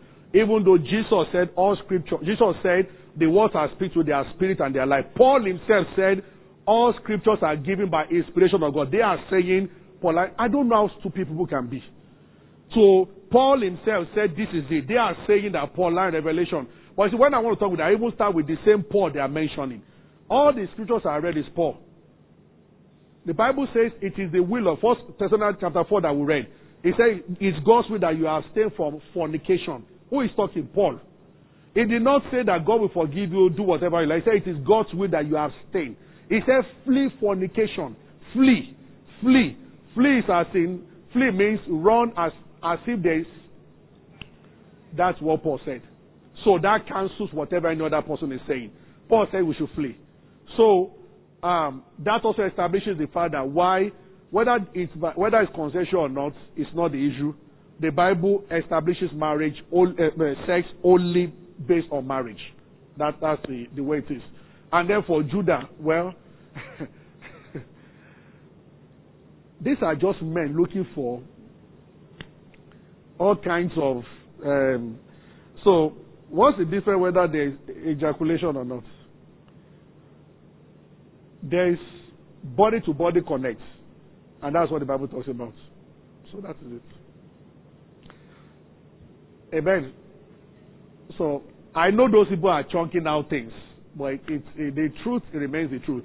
You see, before Jesus comes, we'll still hear more things. Oh, you have not heard anything. You will hear more. They will keep coming out more and more, but know where your foundation is. Let's read.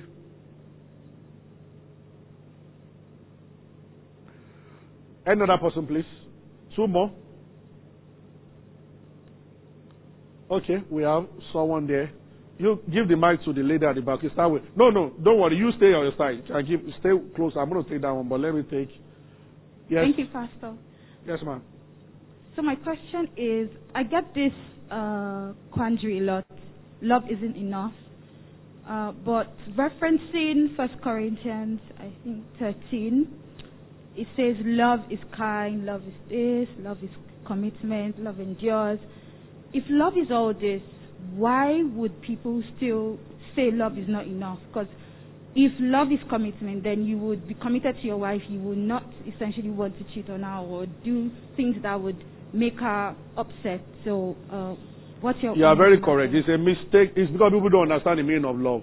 To say love is not enough is to say God is not enough. But I understand the terms which they use is the fact that when they talk like that, they talk about emotional love as not being enough, understanding.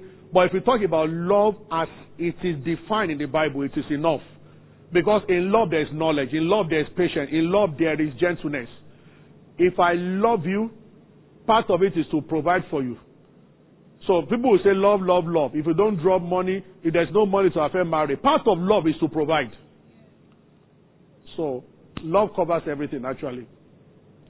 Bible type of love. Yes? Good evening, sir. Yes, ma'am. Um, please, um, I'm asking this question on behalf of my friend. She's 24 and she's a virgin, but she's actually single. But um, she made up her mind due to this sexual uh, sexual craving. She said whenever she meets a guy that she's going to like have sex with the person and lose her virginity because she can't do this anymore. She can't help it.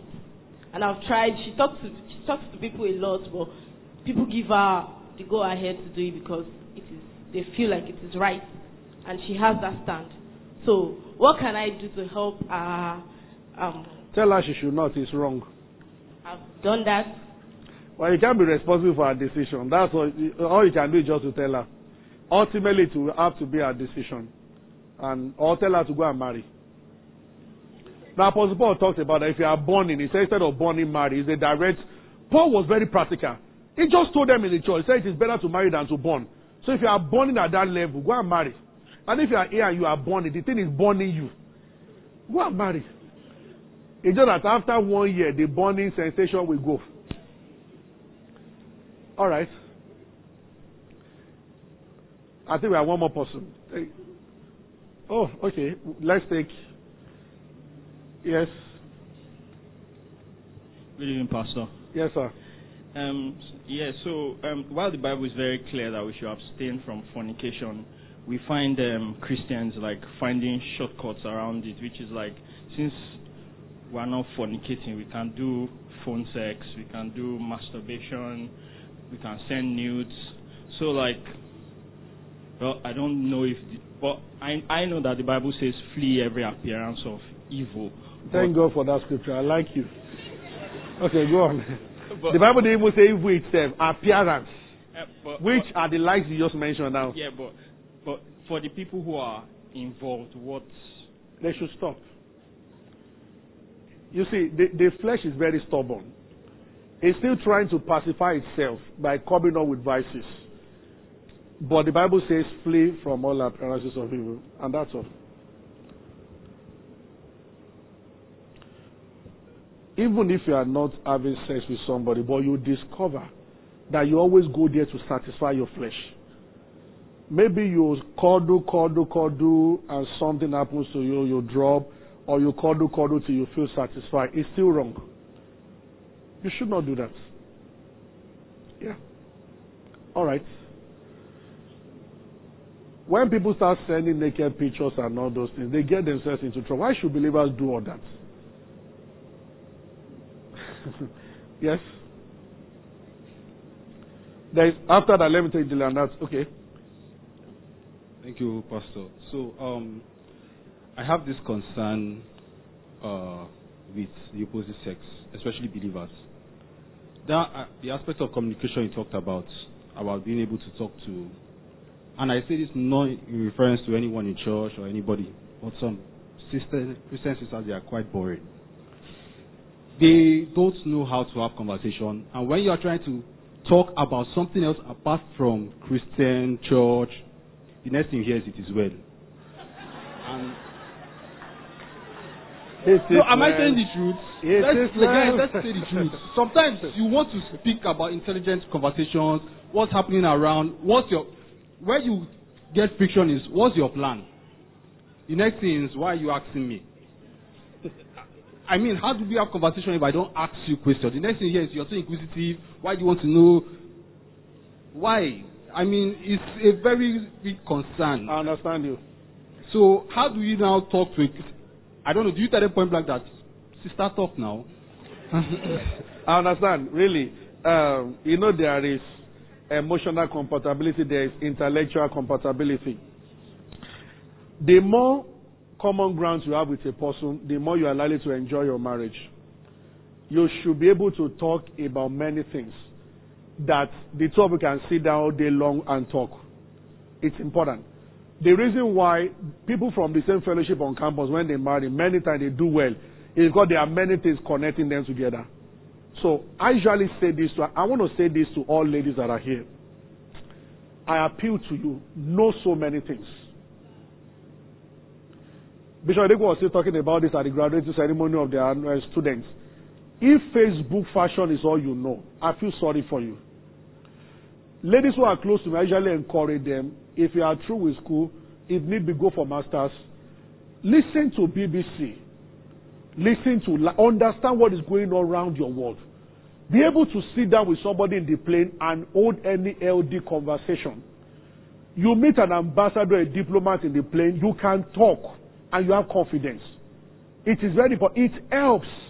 And it's going to help it to impact on your relationship. Honestly speaking, it is true that so many people are not like that. When you go to your in law's house and the cousins are around and they are talking, be able to impress all of them by participating effectively and saying me- meaningful things. Understand what politics under. You might not be detailed, but you can. There's nothing they are talking about that you are lost in it. When they are talking about forms, man, man, man of the year, those things, at least you have an idea of what they are talking about. It's not that the only one you know is Ogogo or no Nollywood.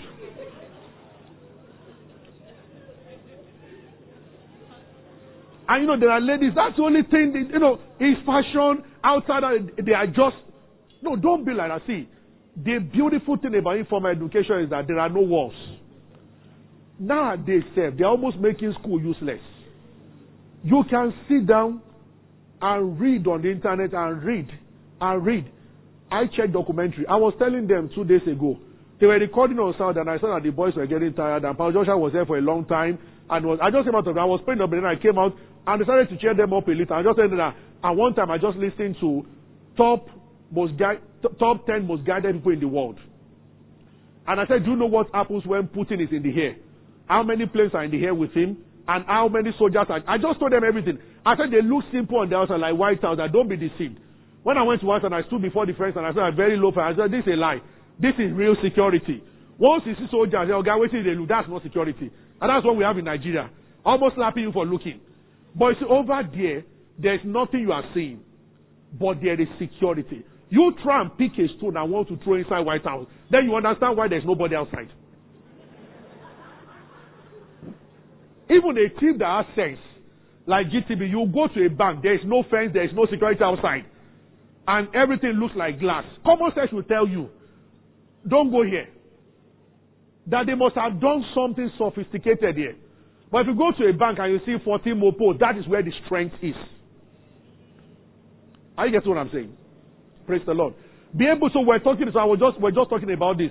And then we moved to when Trump was president. Then we moved to this. I read about Democrats, Republicans, the issue of this one. I've also seen the 10 most guided places in the world.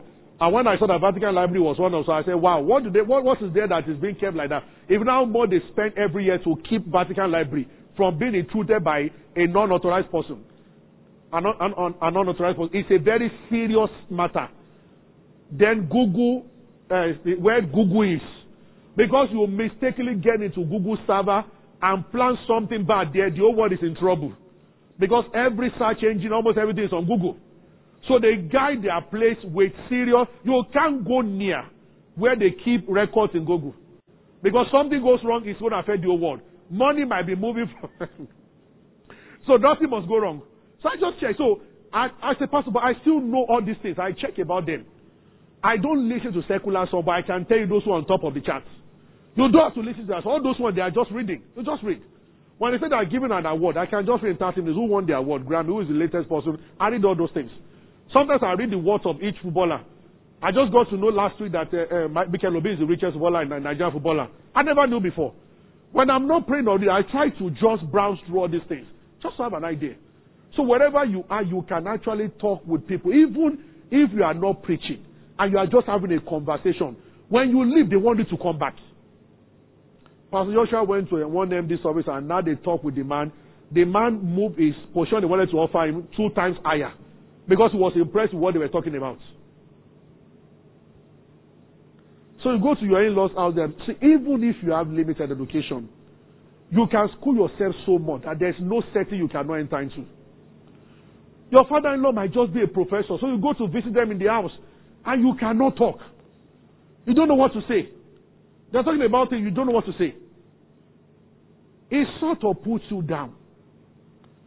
And this is, these things are free. As you are seated and on your way home, you can, inside the cab, you can just bring out your phone and read something. That 15 minutes reading will do something to you. This is very important. And it goes for guys also. Don't go to your in-laws house, prostrate, and all you know is that Jesus favor. You know, eh, God loves us, and I just, I, and they are talking, you can't talk. The brothers are talking, the girls' brothers are very, and then you can, no, you should be able to. They should be impressed that, okay, this is good. Praise the Lord. If you don't have money, at least have mouth.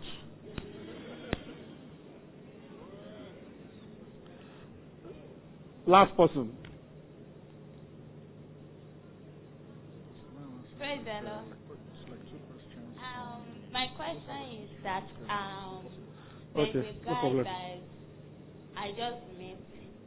I didn't tell my auntie about You look so young. You're already meeting somebody. Don't mind me. Don't, I'm sorry, sorry. Don't, don't mind me. Go on. Go on. Honestly, you look like secondary school. but I know you. I know her. Go on. Go on. So I the next day she was asking me out that when am I going to come to my I said what? I'm not interested that. But she continued forcing me. Money is it for my question is that is it forced to be in a relationship? I told him I don't want you. I don't want you in my life. But she's continuing disturbing me. It's very simple. If you don't want a relationship, And let him continue disturbing you and keep keep saying no, keep blocking him. Now I I try to avoid him, but the more I'm avoiding him, the more he's to my way. I say what I don't want you. Sometimes eh, I either pass the wrong way, the, the long journey than pass the place that he, then she she. You are not ready for a relationship and you don't even want him. Very simple, no problem. After a while, we'll get it and leave you alone. Some guys are that stubborn. One year is never enough for some guys. So I don't like saying that it doesn't look like.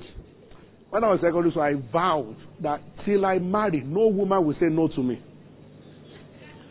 When I was in UI, before I became a pastor, I was always the first one to go to my room.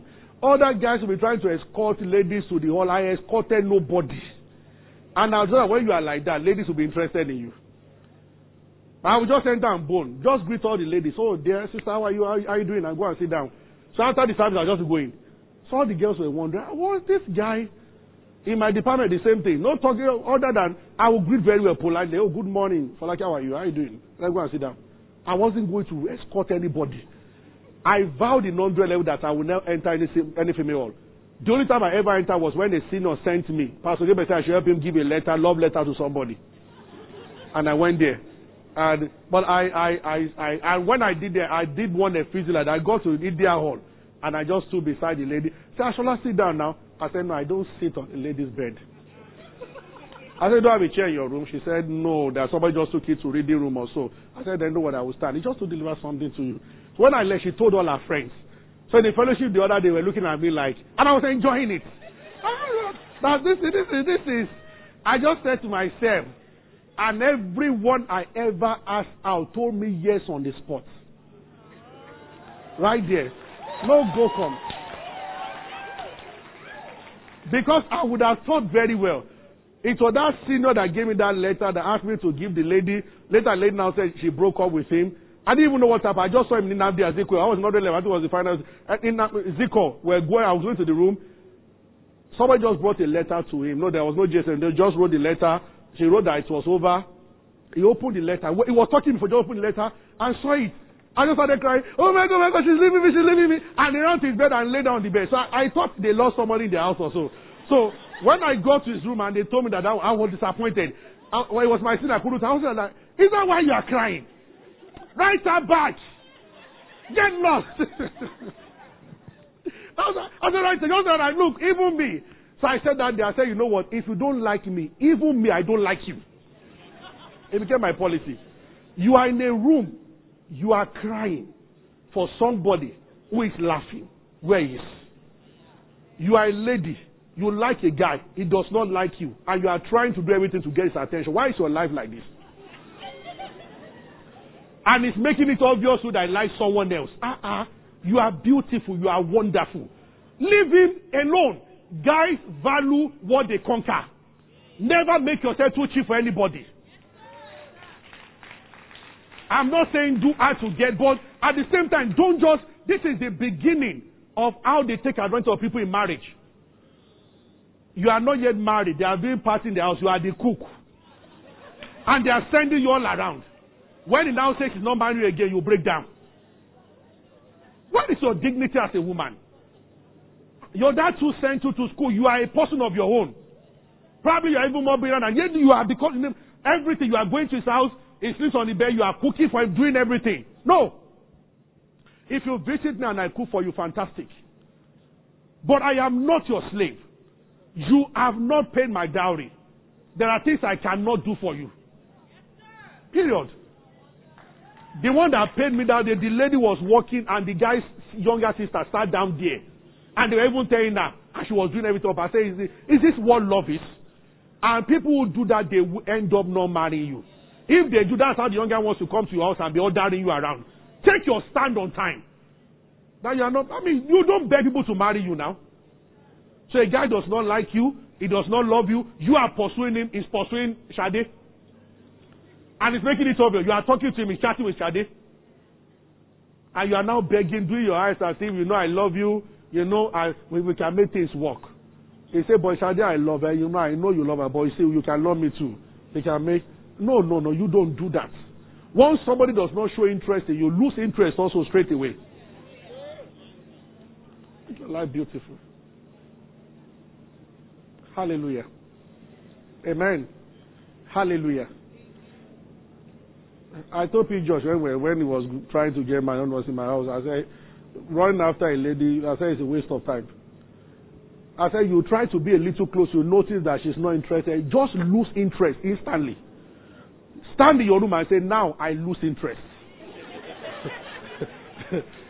I just move on. See her the following day, I, it will shock her. She will think you are coming to see her. Just leave her, go and greet someone else and go. Please. I apologize to all ladies. I'm just telling the truth. But now I said your part also. You don't have to throw yourself at anybody. You are the first one to go and be greeting the guy after service. Okay, you greeted the guy two, three times, and he's still doing the same thing. I expect you to be the one to come and greet him. When service ends, go. If you, if you meet him on the path, greet him, but don't ever cross to go and meet the person. You are making yourself to, no, don't do that. If he doesn't think you are very pretty, there are many others who think you are very beautiful.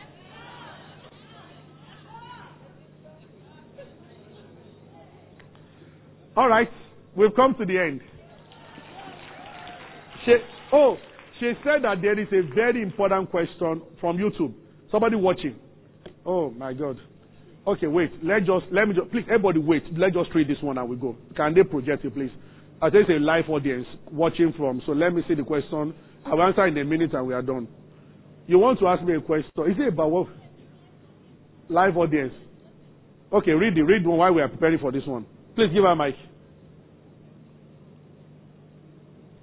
Read it quickly. Praise the Lord.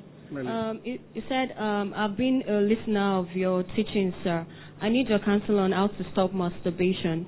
Sometimes I think I have stopped for a couple of months, and before I know it, down to it again. How do I come out of it completely? That's a long message. I will answer the post. You should send me a mail. I will answer privately because it will take a bit of time. Yes.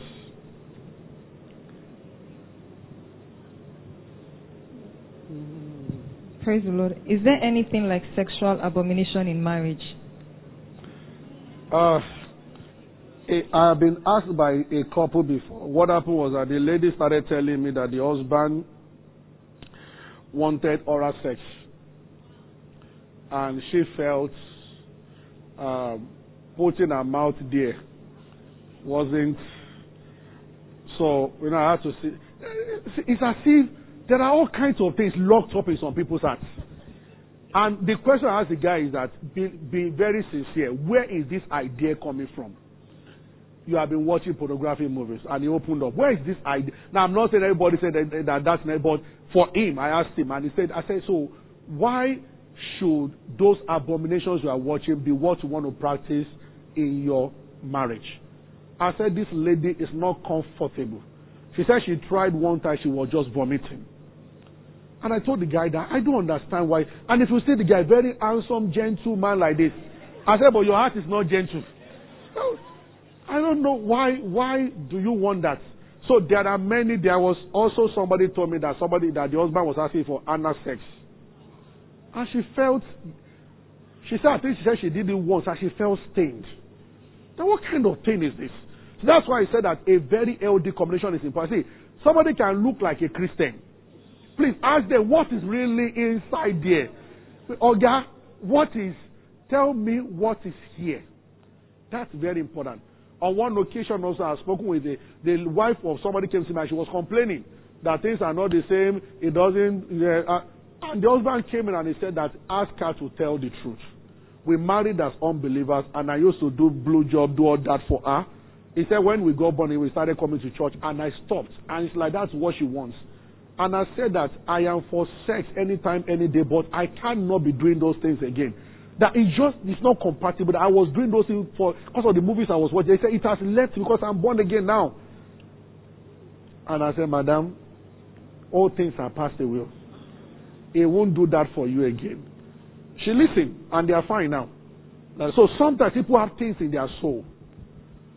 Maybe before you get married, purify your soul.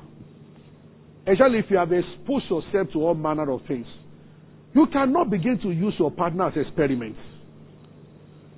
And there should be consent in whatever idea of sex you have between the two of you. Maybe if the two of you are okay with anything, or I don't know. But let shall be that the two of you are comfortable whatever you want to do. The two of you. Not one party forcing it on the other person. That means that is selfishness so that you can be satisfied. How will God view all these uh, kinds of I don't know. I am not God. When we get there on the judgment day, we shall know. So, the last person. That's the last last. I'm not taking anybody again. That's the last. Online person also. As there are almost 30 questions, but we can't. Just take one. Yes. Um, let me God will answer the rest. If they can send the mail, we find a way to answer them. But just take one. Is somebody blessed this evening? I hope all of you, it will be my joy that as we are joining you on your wedding day, it's on the ground of purity. Honestly, you will be happy. You, you are waiting for that night. It's beautiful. Those who do it the other way, I don't know how they do it. There's nothing to look forward to again. So why are you wearing white? If you have been having sex before marriage, it's blue you should wear. or, or green. Or yes. Okay, I'll choose one. It says, on the premise of the theme single sex and self-discipline, you highlighted that culture has limitations. What is the resolve on taking up your husband's surname? Is it mandatory? Ah, for this cause shall a man leave his father and his mother. It is the man living. Why would they talk about women living? Culturally, we adopt the man's name. Culture has limitations, truly. I do have an answer for it. I know that lately some women say they don't want to bear the husband's name. Well, I also think if you don't want to bear the man's name, why are you marrying the man? And there's no arrangement here where the man can bear your name. I'm not going to say whether it is right or it is wrong. Truly, culture is limited in some but in this regard, maybe you can obey culture and bear the name. When God created Adam and Eve, He called the two of them Adam. So we can hide under that scripture to say that you should bear the name of your husband. Because God first, created Adam. When He created the two of them, He called their name, and that was Adam that called her Eve. God never called her Eve. And maybe that was the beginning of the mistake. Don't call a person what God has not called the person. So God called the two of them Adam. So that means they were bearing Adam's name. So on that ground, I think I said to this woman that asked that question, because scripture is the answer, she should bear the man's name on that ground. Let's write. Are we blessed? The next one will be more publicized. This one is more like in-house. It's going to be a wonderful time. I will take time to do a teaching. This one I just spoke to you from my heart. We can do compatibility, emotional, physical, spiritual, and intellectual. I would like to talk about that because that is very important. It is where, when those four wheels, when one wheel is broken, what happens? When two wheels, you can see run on three wheels. Which one should be more important out of all the four, and in what proportion? I will talk about that another day. What proportion should our spirit be? Spiritual compatibility. What proportion should intellectual compatibility be? What about if I love somebody and there is one of the parts missing? I love her so much, but we don't bond, we don't flow when we talk, but I love her. And what about if you love somebody, you are a PhD holder, and the person does not even have OND, and it's like somehow there is a kind of barrier. What happens when you love somebody and the family is too sophisticated for you? You are from common family. She is from a very wealthy family. The parents are read about. They've sent her abroad for reading. You will know that the day she presents you to them, there will be a problem. Because they will expect something higher from her. What do you do in that kind of situation? What about you love somebody? Emotionally, you like him, you like his appearance physically, you like him intellectually, but he's just not serious about the things of God, and you are very committed, but you love him, and he actually loves you genuinely, or she loves you. But the question mark is this is spiritual life. He doesn't necessarily do something, wrong, but just doesn't like the things of God. What level do you put that on, and what do you do? That will be what we'll talk about the next time we see by the grace of God. You will live long, and I will live long, and we shall all see by the grace of God. Thank you. God bless you. Enjoy your evening. Thank you.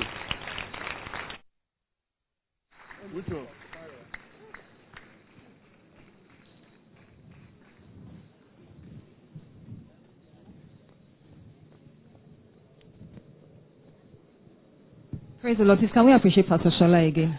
It's been an amazing evening. I was so looking forward to this evening. Thank you so much, sir. Please let's say thank you, sir. We love you, sir. Amen. Let's take the HOD confession. Media, if you can put it up for those that are not members of HOD. Are we ready? Let's go.